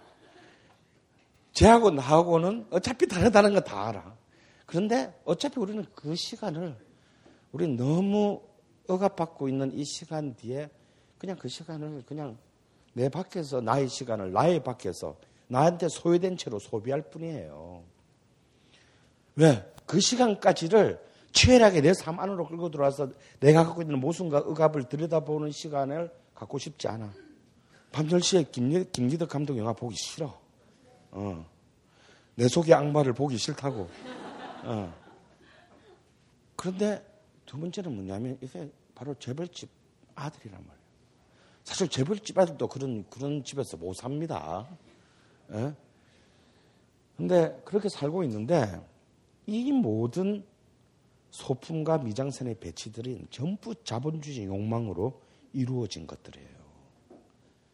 그때 막 자본주의적 비상에 드디어 도약대에 선 중국의 심, 중국의 대중들은 한국의 드라마에서 그 욕망을 그 특히 가시적 욕망을 내가 조금만 노력하면 획득할 수 있는 바로 그 욕망을 그리고 내한테 너무나 개연성 있는 그런 욕망을 한국 드라마가 줬던 겁니다. 그렇기 때문에 한국의 황신혜가 하고 나왔던 김혜수가 하고 나왔던 X3 화장 터치 이런 것들이 드라마와 더불어 중국의 여자들에게 어마어마한 욕망의 표현으로 받아들여지게 됐던 거예요. 다음 세 번째는 한국의 드라마가 막장은 막장인데 왜 그 막장의 내용이 중요해요. 한국 드라마의 본질이 있어요, 본질. 일본 드라마도 있고, 없고, 1대에도 없고, 미드에도 없는 한드의 핵심 키워드를 뽑으라고 한다면 나는 이 단어를 뽑겠어요. 한국의 모든 드라마는 장르에 상관없이 가족의 영화예요. 우리는 다 가족이야. 그걸 30년 동안 우려먹는 사람이 김수현이에요. 김수현은 가족의 시, 신화의 신화. 지금 우리가 가족을 잃은 지가 얼마나 됐는데도 우리는 여전히 가족에 집착합니다. 아니, 하물며 젊은 남녀의 연애담인데, 로코, 로맨틱 코미디인데 꼭 가족이 등장해. 얘들이 미성년자도 아니야. 근데 둘이서 좋아해서 결혼하겠다는데 꼭 남자의 고모가 등장해서 어디 감히 우리 집안을 넘봐. 그리고 미국 애들이 이런 드라마 보면 어떻게 생각했어요? 이해 못해요. 오늘 어, 저 둘이가 정박아들인가? 왜? 아, 저 아버지도 또 아버지 엄마는 정작 등장 안 해. 꼭 고모, 이모, 어, 뭐 이런 애들로 등장해가지고 이들의 주인공들의 사랑을 방해, 방해하는 안타고니스트로 등장합니다. 그리고 일, 일본 드라마만 하더라도요, 가족이 우리처럼 걔들만 하더라도 일본 드라마 가족 거의 등장하지 않습니다. 그래서 한국 드라마의 막장성에 지친 사람들이 일본 드라마에 빠지는 이유가 거기에는 굉장히 고립된 개인들이 존재하기 때문이에요. 그래서 오타쿠가 생기는 거예요. 그런데 중국은 아직 위로는 공산당, 아래로는 봉건적인 가족의 질서에서 드디어 이것이 막 자본주의에 의해 해체되어 가고 있는 바로 그 단계에 있어요. 바로 그런 단계에서 사랑 먹일래 같은 대가족과 핵가족의 문제를 굉장히 유쾌하게 그린 드라마가, 그러니까 김수현 씨의 드라마가 이건 비록 생긴 것도 다르고 환경도 배경도 다른 드라마임에도 불구하고 자기들에게 너무 핍진성 있게 다가오는 거예요. 이런 컨텐츠는 일본이나 미국이나 유럽에서 얻을 낼 수가 없는 것이다 이거예요. 미국의 미국 드라마나 유럽 드라마가 가족을 다루면 얘는 또 이걸 너무 철학적으로 다루어. 우리는 또 그런 거 싫어하잖아. 공부해라 니들은. 나는 너희들을 무시함으로써 나의 문화적 정체성을 확보하겠다. 음. 우리는 또 어려운 거 싫어합니다. 그죠? 그래서 어떤 네티즌이 한 말 중에 내가 한 몇 년 전에 본 말인데 너무 너무 진짜 나막딱 뒤집어지는 줄 알았어요. 미드와 한드와 일드의 차이점을 딱 이렇게 한마디씩으로 정리하더라고요. 미드는 터지면 시즌2가 나와. 일드는 터지면 영화가 나와. 한드는 터지면 CF가 나와. 어, 천재입니다. 음, 음. 그래서 이런 비이성적인 한국 드라마에 대한 중국 여성 관객들의 반응을 두고 중국의 광남일보의 한 기자가 이 현상을 기사로 쓰면서 이 현상에 대한 이름으로 한류라는 말을 쓰게 돼요. 그러니까 이 한류라는 말은 우리가 만든 말이 아니야. 중국에서 일어난 일종의 사회 문화적인 현상에 대해서 중국의 언론이 붙인 이름이에요. 이거는 한국의 한류를 설명하는데 굉장히 중요한 단서 하나를 제공해 줍니다. 그게 뭡니까? 한류, 한류가 뜨는데 그 한류가 정작 우리가 만든 말이 아니라는 것은 우리가 굉장히 체계적이고 계획적으로 우리의 컨텐츠를 해외에 나가는 준비를 한 결과가 아니라는 것이지. 여러분, 별은 내 가슴에 사랑이, 뭐, 사랑을 그대 품 안에 이게 중국, 베트남, 태국 여성들을 염두에 두고 기획했겠습니까? MBC가? 아니거든요. 이거는 우리는 철저히 내수 시장용 컨텐츠에 불과했어요. 이걸 우리가 해외 시장에 나갈 거라는 것을 정말 0.01%라도 염두에 두고 기획하고 대본을 쓰고 촬영을 하고 편집을 한 게 아니라고. 그래서 이거는 우리의 의지 바깥에서 우리의 의도와 상관없이 일어난 해프닝이었을 뿐이에요. 이 첫 번째 단계에서는. 그리고 이 드라마, 드라마는 아줌마들이 보는 거고 그 아줌마들에게는 아들들이 있어요. 그 아들들을 이렇게 보니까 우리 엄마가 뭐 이상한 드라마야. 막 수요일 저녁만 되면 뭐 밥도 안 주고 계속 텔레비에 앉아서 뭘 보더라 이거야. 근데 이 아들은 그걸 보지는 않고 그냥 지나가면서 보는데 뭐가 자꾸 들려 귀에. 모든 드라마는 뭐가 있다? 주제가가 있다 이거야. 이 아들들은 한국말로 된 주제가가 들어온 거지. 주제가는 더빙을 못하니까. 오리지널로. 뭐, 이거 왠지, 우리, 저기, 우리 짱깨 노래들하고는 좀 다르다. 왠지 있어 보여. 그래서 요런 아줌마들의 아들들을 위한 북경의 방송, 라디오 방송 프로그램이 생겼어. 그게 이름이 정확하게는 한자로는 한양 음악실이야. 어, 그런 라디오 이제 한국 노래들만을 소개해 주는 생겼는데 거기서도 이제 이것을 이런 노래를 좋아하는 오다쿠들 안에서 이 현상을 한류라고 부르기 시작했어요. 그래서 이 결국 신문가 라디오가 중국의 신문가 라디오가 한류라는 말을 만들어냈다 이거예요. 그래서 이제 이러한 것을 바탕으로 이제 어떤 그러면 당연히 어떤 애들이 중국에 제일 먼저 진출할 수 있었겠어요? 당연히 드라마가 진출했고 노래가 통해서 뭐야? 연기도 되고 노래도 부르는 애가 제일 유리할 거 아니에요. 그게 차인표는 안 되는 거야. 그러니까 차인표보다는 안지옥인 거예요. 어. 그리고 하지원보다는 장나라인 거예요. 그냥 둘다 다를 수 있으니까. 그렇게 해서 결국 드라마에 얹혀서 음악이 그냥 무임승차해서 들어갔는데 여기서 한국의 이른바 SM 엔터테인먼트를 비롯한 어, DSP 같은 이제 엔터테인먼트 회사들 아이돌 애들을 갖고 있는 회사들이 야 이거 중국에 들어가 볼만하다 라고 해서 99년부터 본격적으로 중국 시장에 진출을 해서 2000년도에 이제 드디어 독자적으로 비록 공연에 한해쓰지만 뭐 딴 다른 거는 뭐 할 수가 없고 공연에 한해쓰지만 드디어 아이돌 그룹의 북경 상해 같은 대도시 공연을 성공시키게 돼요. 이 첫 성공을 거둔 그룹은 베이비 복스와 H.O.T입니다. 그렇게 해서 이제 드디어 처음으로 본격적으로 드라마하고 상관없이 아이돌 그룹이 직접 이제 중국 시장에 들어가서 드디어 중국의 대중들과 젊은 대중들과 눈을 맞추기 시작했어요. 근데 이게 다 소용이 없는 게 그런 대규모 공연의 인프라가 하나도 없어. 중국에. 모든 걸 한국에서 다 실어서 끝까지 갖고 가야 돼. 그러니까 막 3만, 4만 명이 막 매지는 되는데 정작 계산해 보면 이번 공연에 애들 의상비도 안 나오네 라는 말이 정말 그 실감이 날 판이었어요. 그러니까 이 첫 번째 단계의 공통점은 뭐다? 터지더라도 돈이 안 된다. 어, 반응은 있으나 대차 대조표 상의 변동은 없다.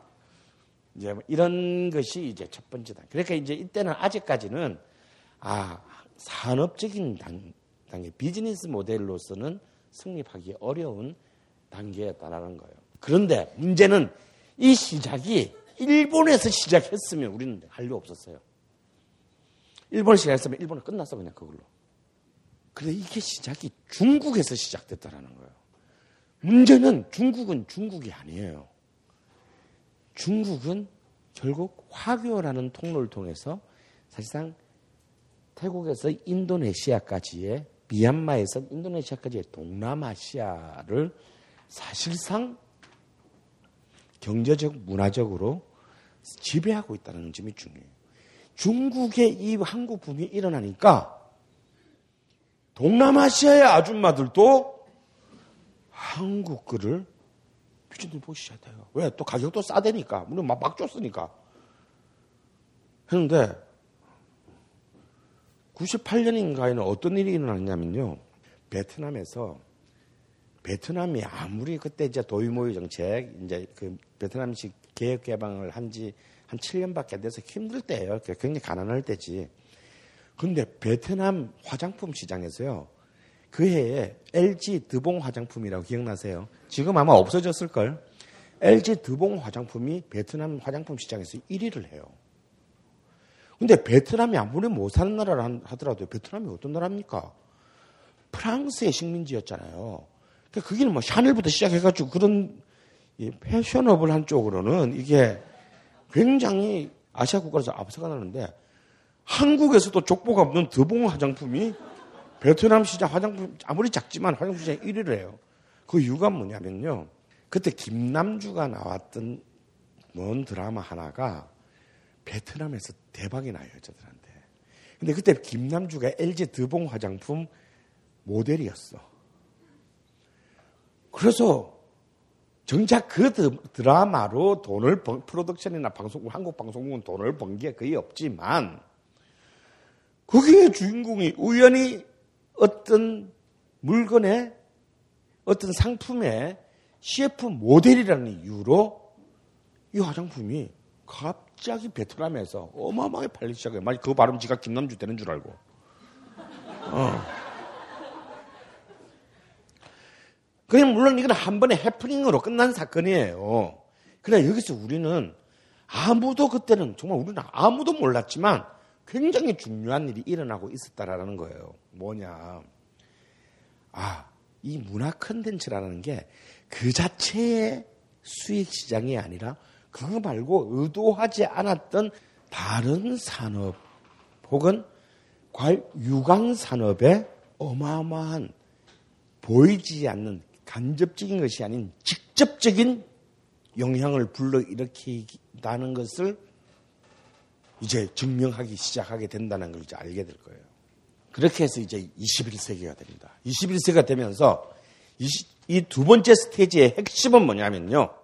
드디어 돈이 되기 시작하는 거예요. 돈을 회수할 수 있는 시장에 우리의 컨텐츠가 들어가는 거예요. 중국은요, 이때 터져서 돈을 벌었다 해도 우리 그 돈을 한국으로 못 가져옵니다. 송금이 안 돼. 중국에서 번, 번 것을 우리 못 가지고 와요. 여러분 최근에 저 한 2년 전인가 여러분 적벽대전이라는 그, 그 어마어마한 영화 있잖아. 그거 중국에서 얼마나 많이 받겠어요. 대박이 났어요. 근데 거기에 메인 투자자는 일본 자본입니다. 근데 이거 진짜 사실인지 아닌지 모르겠지만 제가 영화판에서 들은 얘기는요. 내가, 내가 일본 투자자야. 투자를 했는데 어마어마한 돈을 투자했지. 내 돈을 벌었잖아. 중국시에서 뭐 거의 뭐 몇천만 명이 봤으니까. 근데 송금이 안 돼요. 아무리 기다려도. 내가 딱 제작비만 돌려주고 그 이익을 내가 지금 이익 배분을 해야 되는데 이게, 이게 안 와. 그래서 아, 기, 또, 또, 일본 애들은 그런 것에 대해서 굉장히 예의 바르게 기다리잖아요. 우리 같으면 씨발 놈들이 막 어? 막 가가지고 막 그냥 뭐 어디 뒷골목에서 장기 해체되고 막 실종되고 그러는데 또 일본 애들은 또 하이 그러면서 이제 기다리잖아. 근데 아무리 기다려도 돈이 하나. 그래서 이제 전화를 했어. 저기 남 전대요. 네. 결제는 언제쯤? 뭐 이렇게 전화를 했을 거 아니에요. 그랬더니 중국의 배급 사장을 딱 전화 받더니 딱 뭐라 그러냐면 그랬대요. 인민들을 위해서 좋은 데 쓰겠습니다. 못 받아. 아, 뭐 꼬우면 와서 받아가시든가. 뭐 이런 거예요. 인민들을 위해서 좋은 데 쓰겠대잖아. 그러니까 이게 아직까지 그래가 안 돼요. 그래서 애들이 이제 그 올림픽, 베이징 올림픽 유치할 때만 해도 WTO 가입하고 저작권 준수하겠다. 아니, 그래, 올림픽 유치하게 해주니까. 우리나라도 서울 올림픽 유치하는 바람에 UIP 직배 시작되고 그때부터 우리는 진짜 그때가 여러분 저기 그 한국의 영화 민족 자본이 어떻게 형성된 줄 아세요? 그래서 헐리우드에 예를 들어서 뭐 스티븐 스필버그 감독의 뭐 이런 거 있잖아. 인디아나 존스. 이게 85년인가 이제 한국에 들어왔는데 그때만 하더라도 우리나라에서는 그냥 이렇게 수입업자 하나를 굉장히 적은 돈으로 사와요. 사왔어. 그러면 당연히 뭐죠? 이렇게 흥행이 나면 그 박스 오피스에 대한 비율을 줘야 될 거 아니야. 안 줍니다, 우리도. 우리도 안 줬어요. 어. 그러면 이제 그 수입업자가 서울 시내 개봉관 말고 지방에서 살 때도 이렇게 사람을 파견해요. 진짜 표가 몇 장 팔리는지 이래서 각 극장마다 파견합니다. 파견은 다 해. 그럼 그 가잖아. 그럼 내가 이제 그 밀면하고 광주 뭐 무등극장에 갔어. 그러면 이제 무등극장에 서방파 이런 애들이 와가지고 아 수고하십니다. 그러면서 아이 뭐 이렇게 힘들게 오셨는데 뭐 이렇게 이 좁은 데 앉아 계시냐. 나가서 우리 수리 앉아 봅시다.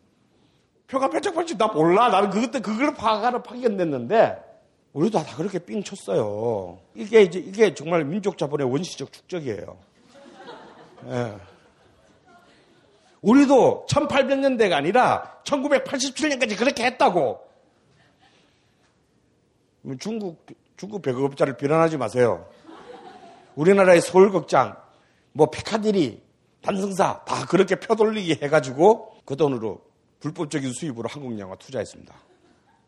그래서 이렇게 UIP 직배가 이제 드디어 어쩔도 올림픽 때문에 어쩔 수 없이 받아들여서 이제 시작됐을 때 참 그때는 저는 그때 이제 이른바 영화 운동권 독립영화 집단했었는데 우리의 이 민족 영화 자본가들을 나는 어떻게 봐야 될 것인지 자꾸 헷갈렸어요.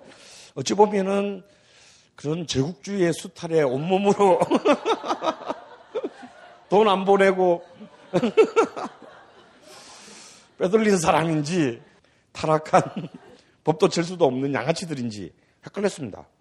근데 이게 당연히 그거든. 중국도 그럼 우리는 결국은 다 개방하고 결국 걔들이 직접 배급할 수 있게 해버렸잖아요. 그래서 이제 우리는 뭐 그때부터는 이제 뭐 어쩔 수 없이 이제 슬슬 이제 다 카운트에서 다 줘야 되는데 중국은 올림픽을 하면서 그렇게 WTO 가입한다고 그랬는데 안 했어요. 그래가지고 세계의 메이저 영화사, 음반사들이 전부 철수합니다. 베이징에서. 중국이 무슨 공약까지 했냐면, 아니, 중국 땅에 누락 넓다 보니까 정말 저 구석에 뭐 북경 베이징은 다 눈아, 눈에 보이는 데지만 저 뭐 스촨성 뭐 이런 데 있잖아. 뭐 섬서성 이런 데서는 어떻게 관리하려고 그러냐고 오히려 거꾸로 이쪽에서 물었을 때 이 메이저, 메이저 배급사들이 세계 메이저들이 물었을 때 또 중국 공산당이 뭐라 그러는 줄 아세요? 우리는 한 50명만 공개 채용시키면 정확하게 이 카운터가 이루어진다. 그렇다. 이거 공식적인 발언이에요. 실제로 그렇게 하고 있고. 그런데 안 해. 아직. 아직까지는 자국의 국부를 유출할 단계가 아니라고 판단하는 거죠.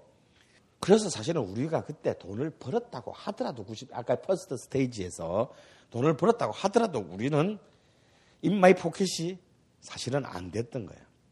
그런데 드디어 두 번째 단계에 와서는 달라져요. 돈이 드디어 진짜 그전에는 생각도 못했던 규모의 돈을 실제로 외국에서 벌어들이는 단계로 들어갑니다. 바로 일본 시장 진출이다. 이겁니다. 이 일본 시장 진출에 어떤 예광탄이 된 컨텐츠가 있어요. 그게 뭐냐면 1999년에 강재규 감독의 영화 쉬리예요. 한국에서도 흥행이 많이 됐지만 이런 분담 문제는요. 특히 일본 시장에서 한국의 컨텐츠 에서 제일 관심이 있는 거예요. 제일 관심 있는 컨텐츠. 강재규는 그걸 너무 잘 알았어요. 그러니까 바로 그 다음 것도 태극기 휘날리미를 한 거예요. 사실 한국 시장보다는 일본 시장을 노리고 둘 다 일본 시장에서 잘 됐어요. 그런데 이게 한국에서도 흥행이 많이 됐지만 그때만 99년만 하더라도 아직까지 한국에 멀티플렉스가 확립되지 않았을 때란 말이에요. 단관 개봉 시절의 마지막이란 말이에요. 그러니까 한국에서는 뭐 됐다 해봐야 그냥 몇십억 정도 버는 거였다면 이게 일본에서 박스 오피스 2위를 해요. 헐리우드 영화하고 거의 맞짱을 떴다 이거예요. 그러면서 거의 200억을 넘어 벌어들였습니다. 그때 강재규가 이 영화를 제작했기 때문에 아마 99년, 2000년 개념으로 한 200억 벌었을 거로 우리는 추정하고 있어요. 어, 대단한 거지. 제가 그때 제 영화를 했던데요. 제가 왜 영화를 간두냐면 제가 제 개인 얘기를 하면 제가 이제 94년도에 삼성 영상 사업단 삼성전자 돈을 투자를 받아서 첫 영화를 찍었어요. 그때 95년인가에 첫, 처음으로 이제 제가 만든 영화사에서 찍은 영화가 어, 정글 스토리라는 영화였어요. 아무도 모르실 거예요. 어, 명보에서 개봉을 했는데 개봉관 관객이 7천 명이었어요.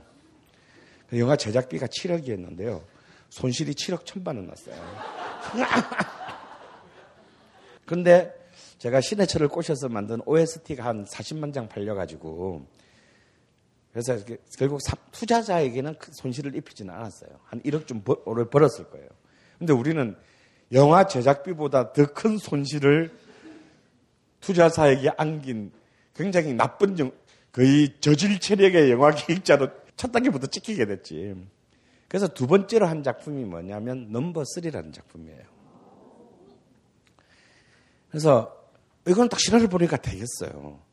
그래서 그래도 이제 저는 예의상 삼성에게 먼저 갔어요. 이건 될 것 같은데 투자해 달라고. 그랬더니 이 씨발 개무식한 개새끼들이 뭐라고 하느냐면 편집에 삭제. 분보대로 수행했습니다. 얘들은 안 되겠구나.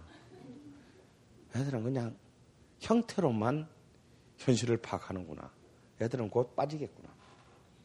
그래서 그거를 들고 시네마 서비스 그때 이제 강우석 대표한테 이제 이분 이분은 이제 이런 영화 감독이잖아 자기가 제작자이며 투자자이자 영화 감독이잖아. 저를 딱 이랬더니 내가 찍으면 안 되겠니? 내가 감독하면 내가 투자하고 내가 감독하면 안 되겠니 이런 뜻이에요. 안 되는데요. 근데 이거 누가 찍 이거 능한이가 찍는다고? 야 걔가 찍으면 30만이야. 내가 찍으면 60만. 너 어느 거 할래? 근데 있잖아 실제 그 영화 30 31만에 끝났어요. 근데 정말 강훈석이 연출했으면 60만 원 들었을 거예요. 근데 그럴 수가 없는 게 그, 그게 데뷔하는 그 제 선배인 송능한 작가가 자기가 영화 감독 되려고 쏜 거니까 딴 놈한테 맡겼다가 나는 이제 야산에 변시체로 발견되는 거죠. 뭐, 그런데 아 그건 안 된다고 하는데 이 사람은 아 알았다고 그럼 말할 수 없죠. 근데 그 컨텐츠가 너무 마음에 드니까 얼마 필요해? 12억. 오케이. 그 자리에서 결정하고 찍은 거예요. 근데 그때는 이제 그 멀티플렉스가 아니니까 그렇게 했는데도 그게 굉장히 잘 됐어요. 30만이면 그, 그 당시에는 그 해에 개봉관 30만 원이 넘으면 그 해에 5위 안에 들었어요. 들고 또 그때는 비디오 시장이 있었잖아. 비디오 시장은 압도적 1위였거든. 진짜 어마어마하게 벌었어요. 그리고 막 평도 너무 좋았고, 그리고 그 출연한 배우들도 다 잘 됐고, 다 그런데 제가 영화판을 딱 손, 야, 이거는 내 못하겠다고 손을 딱 들게 되는 게 뭐냐면, 그렇게 해서 한 일주일에서 결산이라는 걸 하잖아. 딱 해보니까 2억이 남더라고. 그 개지랄을 해가지고, 어, 그 수백 명이 계절을 했는데 2억이 나와. 야, 이거는 너무 무능한 시장이다. 제가 그때 가슴이 좀 아팠던 게 뭐냐면 이게 그래도 해외 영화제도 반응이 있었어요. 우리 해외 많이 팔았어. 그럼 이제 막 필름 마켓에 가서 이렇게 팔면, 아, 왜냐면 그때도요, 아, 한국에서 이게 그렇게 유명해? 그럼 기본적으로 사죠 외국에서 뭔지도 모르면서. 그 그렇게 미, 미 좀 유럽에서 어 이거 영화 이거 어 굉장히 신선해 뭐 이래가지고 산대요. 그때 한국 영화 편당 판매 액수가 얼마인 줄 아세요? 그때가 96년이야. 그러니까 쉬리 97년 쉬리 터지기 고작 2년 전이라고. 만 달러요, 만 달러. 한국 돈으로 800만 원. 한 달에 우리가 팔면 800만 원을 받는 거야. 그게 그 안에서 뭐 얼마나 터지든 말든 상관없이 그냥 800만 원을 파는 거예요. 근데 우리만 800만 원안 해. 깐네 감독상 보면 임근택 감독 영화도 만 달라요. 한국 영화는 다 만 달라요. 그럼 800만 원 우리가 다 먹느냐? 아니에요. 우리가 팔면 그 나라에 프린트 한 부를 줘야 되잖아요. 그 필름 프린트하면 자막 넣어줘야 되잖아. 그 나라 말로. 한 400만 원 들어. 그다음에 송료, 세금, 통관료 다 빼고 나면 한 300만 원 좀 안 남아요. 한 나라에 팔, 팔고 300만 원 남아. 그럼 한 20개국에 팔아도 한 5천만 원 좀, 5천 몇 원. 더러워서, 예? 정말 가오상에서 이지 못하겠다.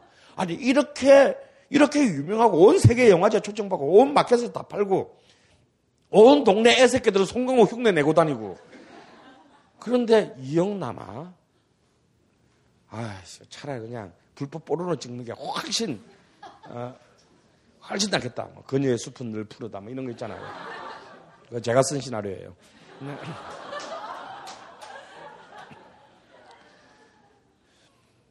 차라리 그거 하는 게 낫겠다. 아, 이거는, 이거는 진짜, 이건 너무 무능한 비즈니스인 거예요. 이걸 어떻게, 이런 걸 어떻게 비즈니스라고 부를 수가 있나? 미련 없이 관뒀어요. 그리고 삼성도 미련 없이 삼성 용산 사업단 철수합니다. 왜? 그거 아마 지금 굉장히 후회할 거야. 사실 그 자리를 CJ가 물려받아서 지금 다 먹은 거 아니에요. 삼성이 1년만 버텼으면 CJ는 들어올 틈이 없었어. 그러면 지금 영화 시장도 전부 삼성전자 거야. 근데 그때 이건희가 딱 적자가 500억을 딱 넘어가니까 야 빼. 그래서 싹 다 빼버린 거예요. 그런데 우리는 하나만 알고 둘은 모르는 거예요. 그러니까 뭐든지 여러분 뭘 꽂았으면요 10년은 해야 돼. 제가 딱 그때가 제가 뺄 때가 8년째였어.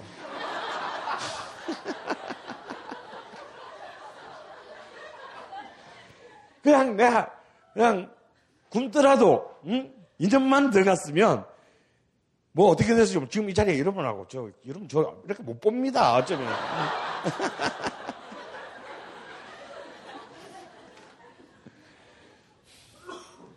네, 여러분 여기서 교훈은 뭘 하더라도 10년은 채워야 된다. 어, 그러고 난 뒤에 고 스톱을 결정해야 된다. 근데 그 바로 2년 뒤에 쉬리가 터진 거야. 멀티플렉스 시대가 열린 거예요. 그래서 영화 한 편으로 200억을 버는 시대가 열린 거예요. 그게 가능했던 것은 그 시장이 어디였기 때문이다? 계산이 씨발 정치적인 이런 것들은 완전히 개, XX 같은 놈들인데 계산은 칼같이 정확한 일본이었기 때문에 이게 정확하게 돈이 돌아온 거예요. 쉬리를 기점으로 해가지고 2002년에 보아가 드디어 오리, 한국인으로서는 역사상 처음으로 오리콘 차트 1위에 올랐쓰고 그 이듬해인 2003년에 드디어 겨, 뭐지? 겨울 연가. 아, 진짜 그건 정말 한 편도 저는 안 봤어요. 왜냐면 그걸 보려고 마음 먹는 것 자체가 몸이 막 간지러워. 왜냐면 배용준하고 최주호가 나와서 뭘 어떻게 이제 뻔히 보이잖아. 그걸 꼭 내 눈으로 확인해야 돼. 어, 나 못 봐요. 아직도 못, 아직도 저는 아직 한편은 언제만 어쨌거나 이보다 달다시피 연사마와 지우 힘, 지우 힘에가 돼가지고 이거 완전 일본 열도를 경하게 빠뜨립니다. 특히 이제 이 오늘의 핵심 케이팝에서는요, 제일 중요한 사건이 이때 일어나요. 바로 보아의 성공이다. 이거는 사람들이 이제, 이제 지금은 보아는 막 그냥 막 거의 뭐 이미자 수준이야. 어. 내가 이제 가수가 됐는데, 근데 저는 한국의 음악사에서 가장 중요한 분기점 하나를 꼽으라고 한다면 저는 보아가 2002년에 일본 오리콘 차트에서 1위 하는 순간이 가장 중요한 시점이라고 저는 꼽고 싶어요. 왜냐하면요. 지금에서야 우리 막 하다못해 이제 우리 한국에서도 별로 유명하지도 않은 애들이 막 일본에서 벌써 날린 그런 경우가 되어 버렸으니까 이제는 우리는 뭐 체감이 안 돼 그게. 그런데 이 지금은 한 10년 전 상황만 하더라도 어떤 상황이냐면 우리는 그때 한국의 음악 산업은 미래가 없었어요. 좀 이따가 구체적으로 얘기하겠지만 한마디로 그냥 아작이 났다 이거야 국내에서 아작나고 야 우리 그때 다 망했다 이런 분위기죠. 왜냐하면 IMF 97년에 말에 IMF 외환위기가 오면서 전체적으로 기업들이 다 말라붙은 데다가 음악은 더 결정적인 타격을 입게 되는 게 그 외환위기 직후에 등장한 김대중 정권이 외환위기를 탈출하기 위한 출구 전략으로 두 가지를 산업 정책적으로 선택합니다. 그게 뭡니까? IT 산업 육성하고 다음에 이른바 가계 신용 신용카드를 통한 가수요의 창출이다. 사실은 쓸 돈이 없는데 카드를 막 줘가지고 막 쓰게 한 거 아니야. 왜냐면 그렇게라도 인위적으로 경기를 부양해야 했으니까. 그래서 IT에 전략적으로 김대중 정부가 한 것은 굉장히 훌륭한 판단이었어요. 제가 볼 때엔. 그런데 제가 음악 산업의 관점에서 보면 이건 최악의 결정이야. 여러분 잘 그 지금으로부터 한 10, 15년 전을 해보면요. 결국 IT 산업을 육성한다는 것은 망 산업을 발전, 인터넷 망 산업을 발전시키는데 마치 내가 컴퓨터를 사고 인터넷망에 접속하는 순간에 음악은 공짜로 다 들을 수 있다라고 정부가 홍보하진 않았지만, 어. 그렇지만 절대로 돈 내고 음악을 들어야 된다라고 개몽하지는 않았어요.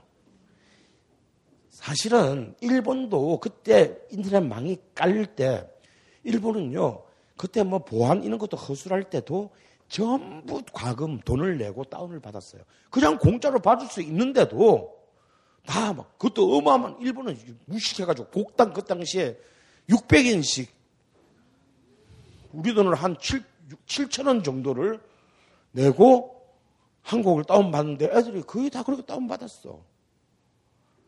그러면 우리나라가 인간성이 나빠서 그런 것이냐? 아니에요. 지적재산권, 저작권에 대한 정부의 의지의 차이였다라는 거야. 일본은 처음부터 어차피 이것을 기술적인 측면에서 해결을 하려고 하면 끊임없이 뚫릴 것이기 때문에 도덕적인 차원으로 개몽에 들어갔어요. 여러분들은 공짜로 들을 수도, 들을 수도 얼마든지 있지만, 그러나 이건 돈 내고 들어야만이 일단 여러분들의 양심에 그리끼지 않고 두 번째 사실상의 범법 행위로부터 벗어날 수 있으며 세 번째 여러분의 돈을 주고 삼으로써 이 산업이 육성되어서 결국은 여러분의 보다 더 높은 수준의 문화를 향유하는 쪽으로 피드백 될 것이다라는 것을 철저하게 개몽을 하고 시작을 했는데 우리는 그냥 했어요. 그럼 어떻게 되냐? 돈 내고 다운받는 놈이 바보가 되는. 그러니까 소리바다 같은 거, 나왔을 때, 나 아직도 기억나는 게요. 그게 백분 토론의 의제가 됐어요. 그거는 명백히 절도에 절도. 이게 남의 재산을 훔치는 게 죄가 되느냐 안 되느냐 가지고 우리는 백분 토론에서 토론하지 않습니다. 근데 이때 백분 토론에서 그 손석희가 진행할 때 그걸 했는데 저도 그때 나갔어요. 저도 나가서 저는 이쪽 그러니까 이건 절도다 임마 개새끼들아 이쪽에 앉아 있었어요. 그러니까 상대적으로 진보적인 애들은 다 반대편에 앉아 있었어. 그때 뭐, 뭐 정보의 민주적 공유 어쩌고 막 이러면서 그래서 손석희 형하고는 친하니까 아, 강현씨 오늘 자리를 이상 늘 왼쪽에 앉으셔야 되는 분이 왜 오른쪽에 앉으셨어? 뭐, 뭐 그런 얘기를 할 정도로 사람들이 그 당시 인식이 그랬다 이거야. 근데 그때 제가 나가서 그런 말을 했어요. 그 앞에 변호사, 굉장히 뭐 민, 민주사회를 위한 변호사 모임에서도 변호사 반대편에 있어서, 아, 뭐, 예서 뭐, 누구누구 변호사님. 만약 그를 그렇게 찬성하시면 변호사님 구자번호와 비밀번호 지금 저한테 알려주실 수 있나요? 변호사님의 구자에 들어있는 돈을 제가 민주적으로 공유하고 싶어서. 아니, 나한테 비밀번호도 안 알려줄 거면서 왜 남의 재산권은 공유하자 그래. 이런 상식도 안 되는 걸 가지고 토론을 할 정도로 우리는 뭐냐면 마치 이걸 보고 미필적 고의에 의한 사실상 이 얘기는 뭔 얘기냐면 저는 이것은 정책적 선택이었다고 봅니다. 지금 나라는 완전히 도탄이 빠진 경제적으로 붕괴했는데 음반 산업 보니까 이게 연간 4천억 시장밖에 안 돼. 이건 초코파이 시장도 안 돼. 근데 이 4천억짜리 소프트웨어 시장 하나를 붕괴시키고 40조짜리 시장을 활성화시킨다면 전략적으로 얘들을 붕괴시키는 것은 불가피하다라는 고 나는 판단했을 정책 입안자들 그걸 몰랐겠어요. 근데 난 그렇게 판단 전략적인 판단을 했을 거라고 봐. 정부 김대중 정부의 입장에서는 그렇게 해서 순식간에 음반 산업이 괴멸됩니다. 그 당시만 하더라도요. 97년까지만 하더라도 우리나라 전국에 음반 소매상이 만 개가 넘었고 도매상이 50개가 넘었어요. 지금 여러분들 음반 살려면요. 인터넷으로 주문해야 돼. 지금 전국의 음반 소매상이 300개가 안 돼요. 15년 전에 만 개가 넘었어요. 온 동네 여정 여고 앞에는 다 CD 가게가 있었잖아. 근데 지금 하나도 없어요. 왜? 그걸 왜 사? 지금 우리 애들은요, CD 플레이어가 뭔지를 몰라. 아예. 그런 인터넷 온라인 시대가 되, 면은 그럼 딴 나라들도 다 그래야 될 거 아니야. 그런데 아니에요. 아직도 미국이나 일본, 영국 같은 음악 선진국에서는 걔들은 뭐 인터넷 없어요? 망 안 깔려 있습니까? 여전히 온라인 시장과 오프라인 시장이 조화롭게 공존하고 있어요. 물론 앞으로는 결국은 온라인 시장이 대세가 되겠지. 그렇지만 지금까지는 여전히 공연하면 우리는 한 방에 오프라인 기존의 음반 시장이 붕괴합니다. 웃기는 얘기인데요. 그때 이거는 어 이건 진짜 위기다 싶어서 제가 한국 음반 메이저 1위부터 8위까지 8개 회사 사장님들 한번 간담회를 열었어. 내가 왜 열었냐면 회사하고는 가까운 편이 아니었는데 그때 다 방문을 해봤어요. 방문을 해봤더니 그 8개 회사 중에 6개 회사 사장실 책상 위에 컴퓨터가 없더라고. 나는 그걸 딱 보는 순간에 우리는 망했다. 하물며 한때 최고의 한국의 메이저 회사였던 지구 레코드 그 그때 80이 넘으신 임정수 회장님 방에 딱 들어갔는데 와, 나도 그 장면이 영화처럼 기억이 나요. PC는 고사하고 책상 위에 어, 강 선생 왔어. 어, 잠깐만 기다려. 책상에 이만한 주판이 있어. 30년 동안 한국 최고의 메이저 회사 여러분 지구 레코드 아세요? 지구 레코드? 모르죠? 45세 이하세요. 쉽게 말하면 지구 레코드가 어떤 회사냐면요. 이미자, 신중현, 남진, 나훈아, 조용필, 김종서까지. 하물며 정태춘, 박은옥, 뭐 다 지구 레코드야.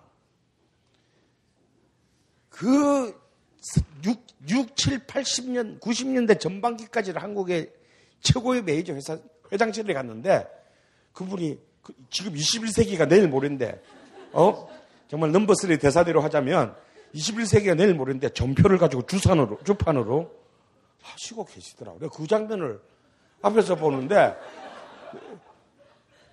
내가 지금 와서 앞으로 이 회장님께 하실 말, 말씀 중에 조사와 의미를 빼고 이분이 뭘 알아들으실 수 있으실까? 어? 내가 하려고 한 얘기는 그거예요. 회장님 곧 망해요 지금 이 회사. 그런데 이걸 이해를 시킬 수가 없어. 온라인이라는 개념을. 다음에 유저들이 가게에 안 오고도 음악을 자기가 가질 수 있다는 개념을 지금 여러분들은 지금 이렇게 웃으시지만요. 그 당시에 이걸 이해를 못 합니다. 아니, 어떻게 내 음악을 지가 왜 어떻게 내가 안 줬는데 돈, 돈 받고 안 줬는데 어떻게 가질 수 있다는 거야? 원래 우리 사무실에 누가 들어와서 갖고 가나? 막 진짜 그, 아, 왜냐면 그 사람들은 인터넷이고 뭐 그 컴퓨터를 모르니까 그걸 이해를 못 하는 거야. 정부가 규제할 수 없나? 막 그러고. 그래서 아 망했다. 우린 망했다. 진짜 1년 만에 망했어요. 그 8개 회사 중에 2개 회사만 살아남고 6개 회사가 역사 속으로 사라지게 돼요. 정말 다 망합니다. 거기서 살아남은 회사가 바로 SM과 쉽게 말하면 보아를 낳게 되는 SM과 베이비복스를 낳게 되는 DSP였다라는 거야. 그러니까 그 회사 사장님은 적어도 인터넷이 인터폴과 다르다라는 것은 알고 있었던 분이라는 것이죠. 자, Listen to My Heart를 들으면서 5분 휴식하겠습니다.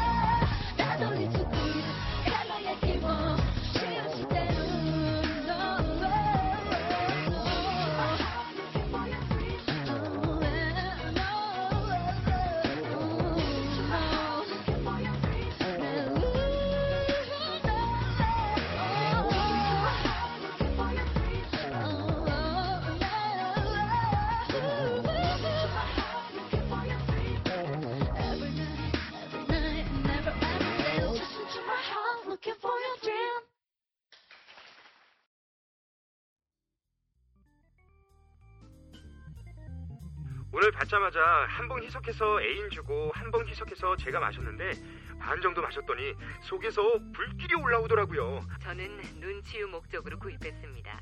보름간 시음한 결과 눈이 상당히 좋아진 듯합니다. 몸 안에 정화 작용이 일어난다는 느낌 그리고 자율 신경계가 강화된다는 느낌을 받습니다. 숙취가 없어졌습니다. 그리고 아침마다 화장실 사용 시간이 훨씬 짧아졌습니다. 이상은 평산네이처 아로니아진에 대한 딴지일보 회원분들의 후기였습니다. 평산 네이처 아로니아 진 40% 특별 할인 오직 딴지 마켓에서만 독점으로 진행됩니다. 아, 이러다가 또 진짜 11시 그 전에 못 끝내겠다. 그래도 이런 얘기가 재밌잖아요, 그죠? 진짜 재밌는 얘기를, 음악을 좋아하시는 분을 위해서 내가 재밌는 얘기 하나 더 이어서 하면요. 그, 그 망한 회사 중에서 내가 제일 가슴 아파하는 회사가 하나 있었어요. 제가 제 인생에서 유일하게 한국의 레코드 회사 중에서 제일 애정을 가진 회사. 여러분 혹시 아시는 분 있으시면 40세 이상이세요. 아, 동아기획이라는 회사가 있어요. 예. 모르죠? 예, 40세 이하. 예. 그러니까 쉽게 말하면 동아기획이라는 회사는 어떤 회사냐면 진짜 뮤지션들의 레이블이었어요. 들국화, 김현식, 봄, 여름, 가을, 겨울, 한영애, 장필순, 조동진, 시인가 촌장. 그 마지막 사람이 이소라예요. 그러니까 이 회사는 어떤 회사냐면요. 85년부터 91년까지, 그러니까 서태지가 등장하기 전에까지요. 6년 동안 독보적인 1위였어요. 한국의 매출, 최고의 매주였어요. 1위도 그냥 1위가 아니라 2위하고 10위까지 다 합친 것보다 많은 1위. 근데 이 회사가 어떻게 망하냐 하면, 어, 물론 이, 이 사장님 책상 위에도 컴퓨터가 없었어요. 어떻게 망하느냐면요. 세무 사찰로 망해요. 벌금 내다 망했어요. 왜냐하면 이때까지 한국의 음반 시장 산업은 무자료 거래에 기반해서 거래를 했어요. 왜냐하면 중소기업 보호법 안에 이게 뭐냐 워낙 시장이 작다 보니까 중소기업 보호법 안에 이렇게 있어가지고 전부 도매 소매 과정이 전부 수기에 의한 무자료 거래였어요. 그런데 그러면 다 무자료 거래를 하는데 가끔씩 정권의 어떤 필요에 따라서 뭔가 마치 물꼬를 바꾸고 싶을 때 꼭 연예인들 마약 사건 터지듯이 이런 거 하나씩 건드려야 될 때 한 번씩 괜히 이럴 때, 야, 너 다 무자료 그랬지. 아니, 이때까지 무자료 그래 하라고 이 구조를 만들어 놓고 뭐 어떡하라고. 그러면 이때 벌금을 때리는데, 벌금, 이제 당연히 그 무자료 그래본만큼의 벌금을 때는데, 이때 이제 전부 다 가서 빌고 막 울고 불고 해가지고 이래서 한 10억 맞을 거 2억 내고 끝내고 이래야 되거든요. 근데 이분은 돈을 너무 많이 벌었어. 그 이분은 정말 제가 좋아하는 그 제작자인데 그냥 호가 가오야. 호가 가오야, 호가. 그래서 세무서에서 나오잖아요. 목소리 진짜 죽여요. 그러면 세무서 오면은 막 버선발로 나가서 아유 좋은데 수고하십니다 막 그러면서 아이 뭐 아시잖아요 뭐 이러면서 이제 눈살롱 대하고 이래야 되는데 세무서에서 오면 보지도 인사도 안 해. 오면 그 자기 여비사한테 이분들에게 자료 다 내어드려라. 전 이만 하고 가버려. 그러면 세무서에서도 다 알고 오는 거잖아. 그냥 적당하게 좀 이렇게 하고 좀 뒤로 좀 찔러주고 그러면 이제 깎아줄 걸, 뭐 이런 새끼가 다 있어 하고 왕창 고적들을 때려버려. 그러면 그냥 내. 까짓 거 내지 뭐 하고 돈 내고. 근데 잘 나갈 때는 그렇게 내도 회사가 안 흔들렸는데 이제 점점 점점 이게 줄면서 그거 한 두 번 한 30몇 억씩 막더니 이제 뭐 그러고 회사가 버틴다는 거는 현찰로 내야 되잖아. 무슨 저기 벌금을 어무로 낼 수는 없잖아요. 그런데 이제 특히 IMF 터질 때 이분이 이제 돈을 많이 벌어서 부동산도 엄청나게 사놨어. 그런데 문제는 그게 제대로 된 가격이면 벌금을 내도 끄떡없는데 부동산을 팔 수가 없잖아. 팔리지가 않으니까. 그래가지고 그게 다 넘어가게 되는. 국가로 이제 다 기속돼가지고 망해요. 그러니까 막 그런, 그런 시대였다라는 거야. 그런 시대에 그런 점에서 수많은 어떤 그 입장이 나뉠 수는 있지만 이수만이라는 제작자는 달랐다. 이 사람은 그래도 어쨌거나 간에 농대지만 서울대를 나왔고 그리고 미국 유학을 온 사람이에요. 그래서 흔히 말하는 대로 비즈니스의 관점에서 가오가 아니라 비즈니스의 관점에서 시장을 접근하다. 그래서 이런 어쩌면 한류의 한류의 가장 기업적인 본질은 뭐냐면 내수 시장이 붕괴했기 때문이에요. 그러니까 새로운 신규 바깥에서 신규 시장을 만들어내지 않으면 나도 이유는 다르지만 망하는 것은 곧 똑같이 되는 거예요. 사실 그가 처음으로 일본 시장에 진출시키려고 했던 것은 SES였습니다. 음, SS는 아시죠? 예. SS로 누군지 모르겠다? 55세 이상이세요. 네. 근데 그때 어설프게 진출을 했는데 그가 정말 쉽게 말해서 비용만 깨먹고 아무것도 끈진 거 없이 끝났어요. 그래서 아 그냥 한국에서 좀 잘 나간다고 이렇게 나가가지고 일본 시장은 되는 게 아니고 중국은 대충 됐는데 중국은 대충 먹혔는데 왜 중국이 한국의 문화에 대한 원어비가 있었기 때문에 됐는데 일본은 우리하고는 너무나 다른 세계 첨단의 것을 다 실시간으로 수강하면 일, 세계 아무리 잘 나가는 애들 할지도 앨범을 오면 꼭 일본에 와서는 인사하고 공연을 합니다. 마케팅을 일본 시장을 무시할 수가 없으니까. 그래서 서태지도 사실은 서태지와 아이들이 해산하고 난 뒤에 한 2년 동안 잠적했잖아요. 어디 잠적했냐? 일본에 잠적한 거예요. 그래서 일본에서 음반을 냈어요. 몇천 장 팔리고 처절하게 끝납니다. 한국의 90년대의 문화 대통령 일본에서 거의 시부야 거리에 길거리 가수보다 못한 수준으로 박살나요. 일본은 만만한 시장이 아닙니다. 우리는 진짜 일본을 조수로 보잖아. 아, 씨. 상식적으로 생각해보세요. 일본은 그때는 우리나라보다 지금도 거의 비슷하지만 그때는 우리나라보다 음반 시장 규모가 22배 컸어요. 일본하고 한국 수준이 한국하고 라오스 수준하고 비슷하다고. 근데 만약 여러분 라오스가 한국 씨발 그 음악 별거 아니야. 그뭐 맘만 먹으면 얼마든지 할 수 있어. 그러면 우리 어떻게 보겠습니까? 쟤 왜 저러냐 쟤. 어? 우리가 일본을 우습게 보면 일본 애들 보면은 이건 억장이 무너질 일이야. 그래서 아 이렇게 해서는 안 되겠구나. 그래서 그는 철저히 해외 시장용 컨텐츠를 기획합니다. 그때 그게 가능했던 거는 그 불황 불경기 속에 가능했던 거는 다행히 IT 산업의 육성 때문에 한국의 코스닥 시장이 활성화됐다라는 거예요. 그래서 몇몇 살아남은 음반사 사양들은 코스닥 시장에 상장시키고 뭐한 30억 정도 들고 캐시아웃하고 끝났습니다. 근데 그때 꽤 많은 이제 주식 시장에서 이제 자금을 모은 SM 엔터테인먼트는 이 돈을 가지고 해외 시장용 컨텐츠를 만드는데 전격적으로 투자해요. 그때 만약에 이수만 사장이 몇십억 대충 챙겨서 시장에서 아웃했으면 아마 보하고 한류, 케이팝 한류고 지랄이고 아무것도 없었을지도 몰라요.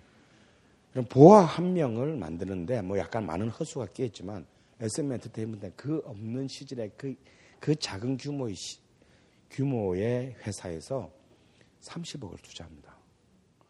12살짜리 소녀 한 명을 될지도 안 될지도 모르는 해외 시장에 내보 돈이 돈을 환수할 수 있는 해외 시장에 내보내기 위해서 그래서 노래, 춤, 연기, 방송 진행, 한국어, 중 한국어, 일본어, 영어 이 모든 것을 가르쳐서 그때 굉장히 굴욕적이지만 일본 시장은 독자적으로 진출할 수 없다는 걸 알았어요.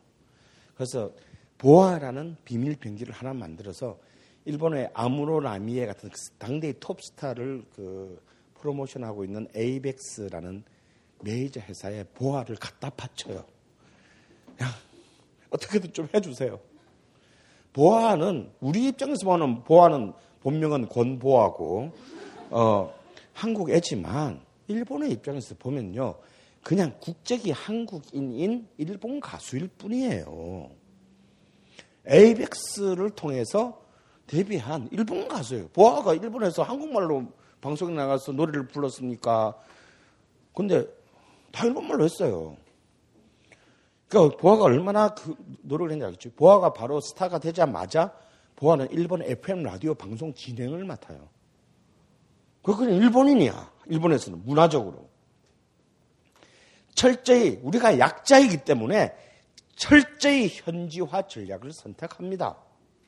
그 마치 70년대에 한국의 삼성전자가 소니 내셔널 같은 일본의 그 가전 막강, 막강한 가전 브랜드를 뚫기 위해서 우리 어떻게 했습니까?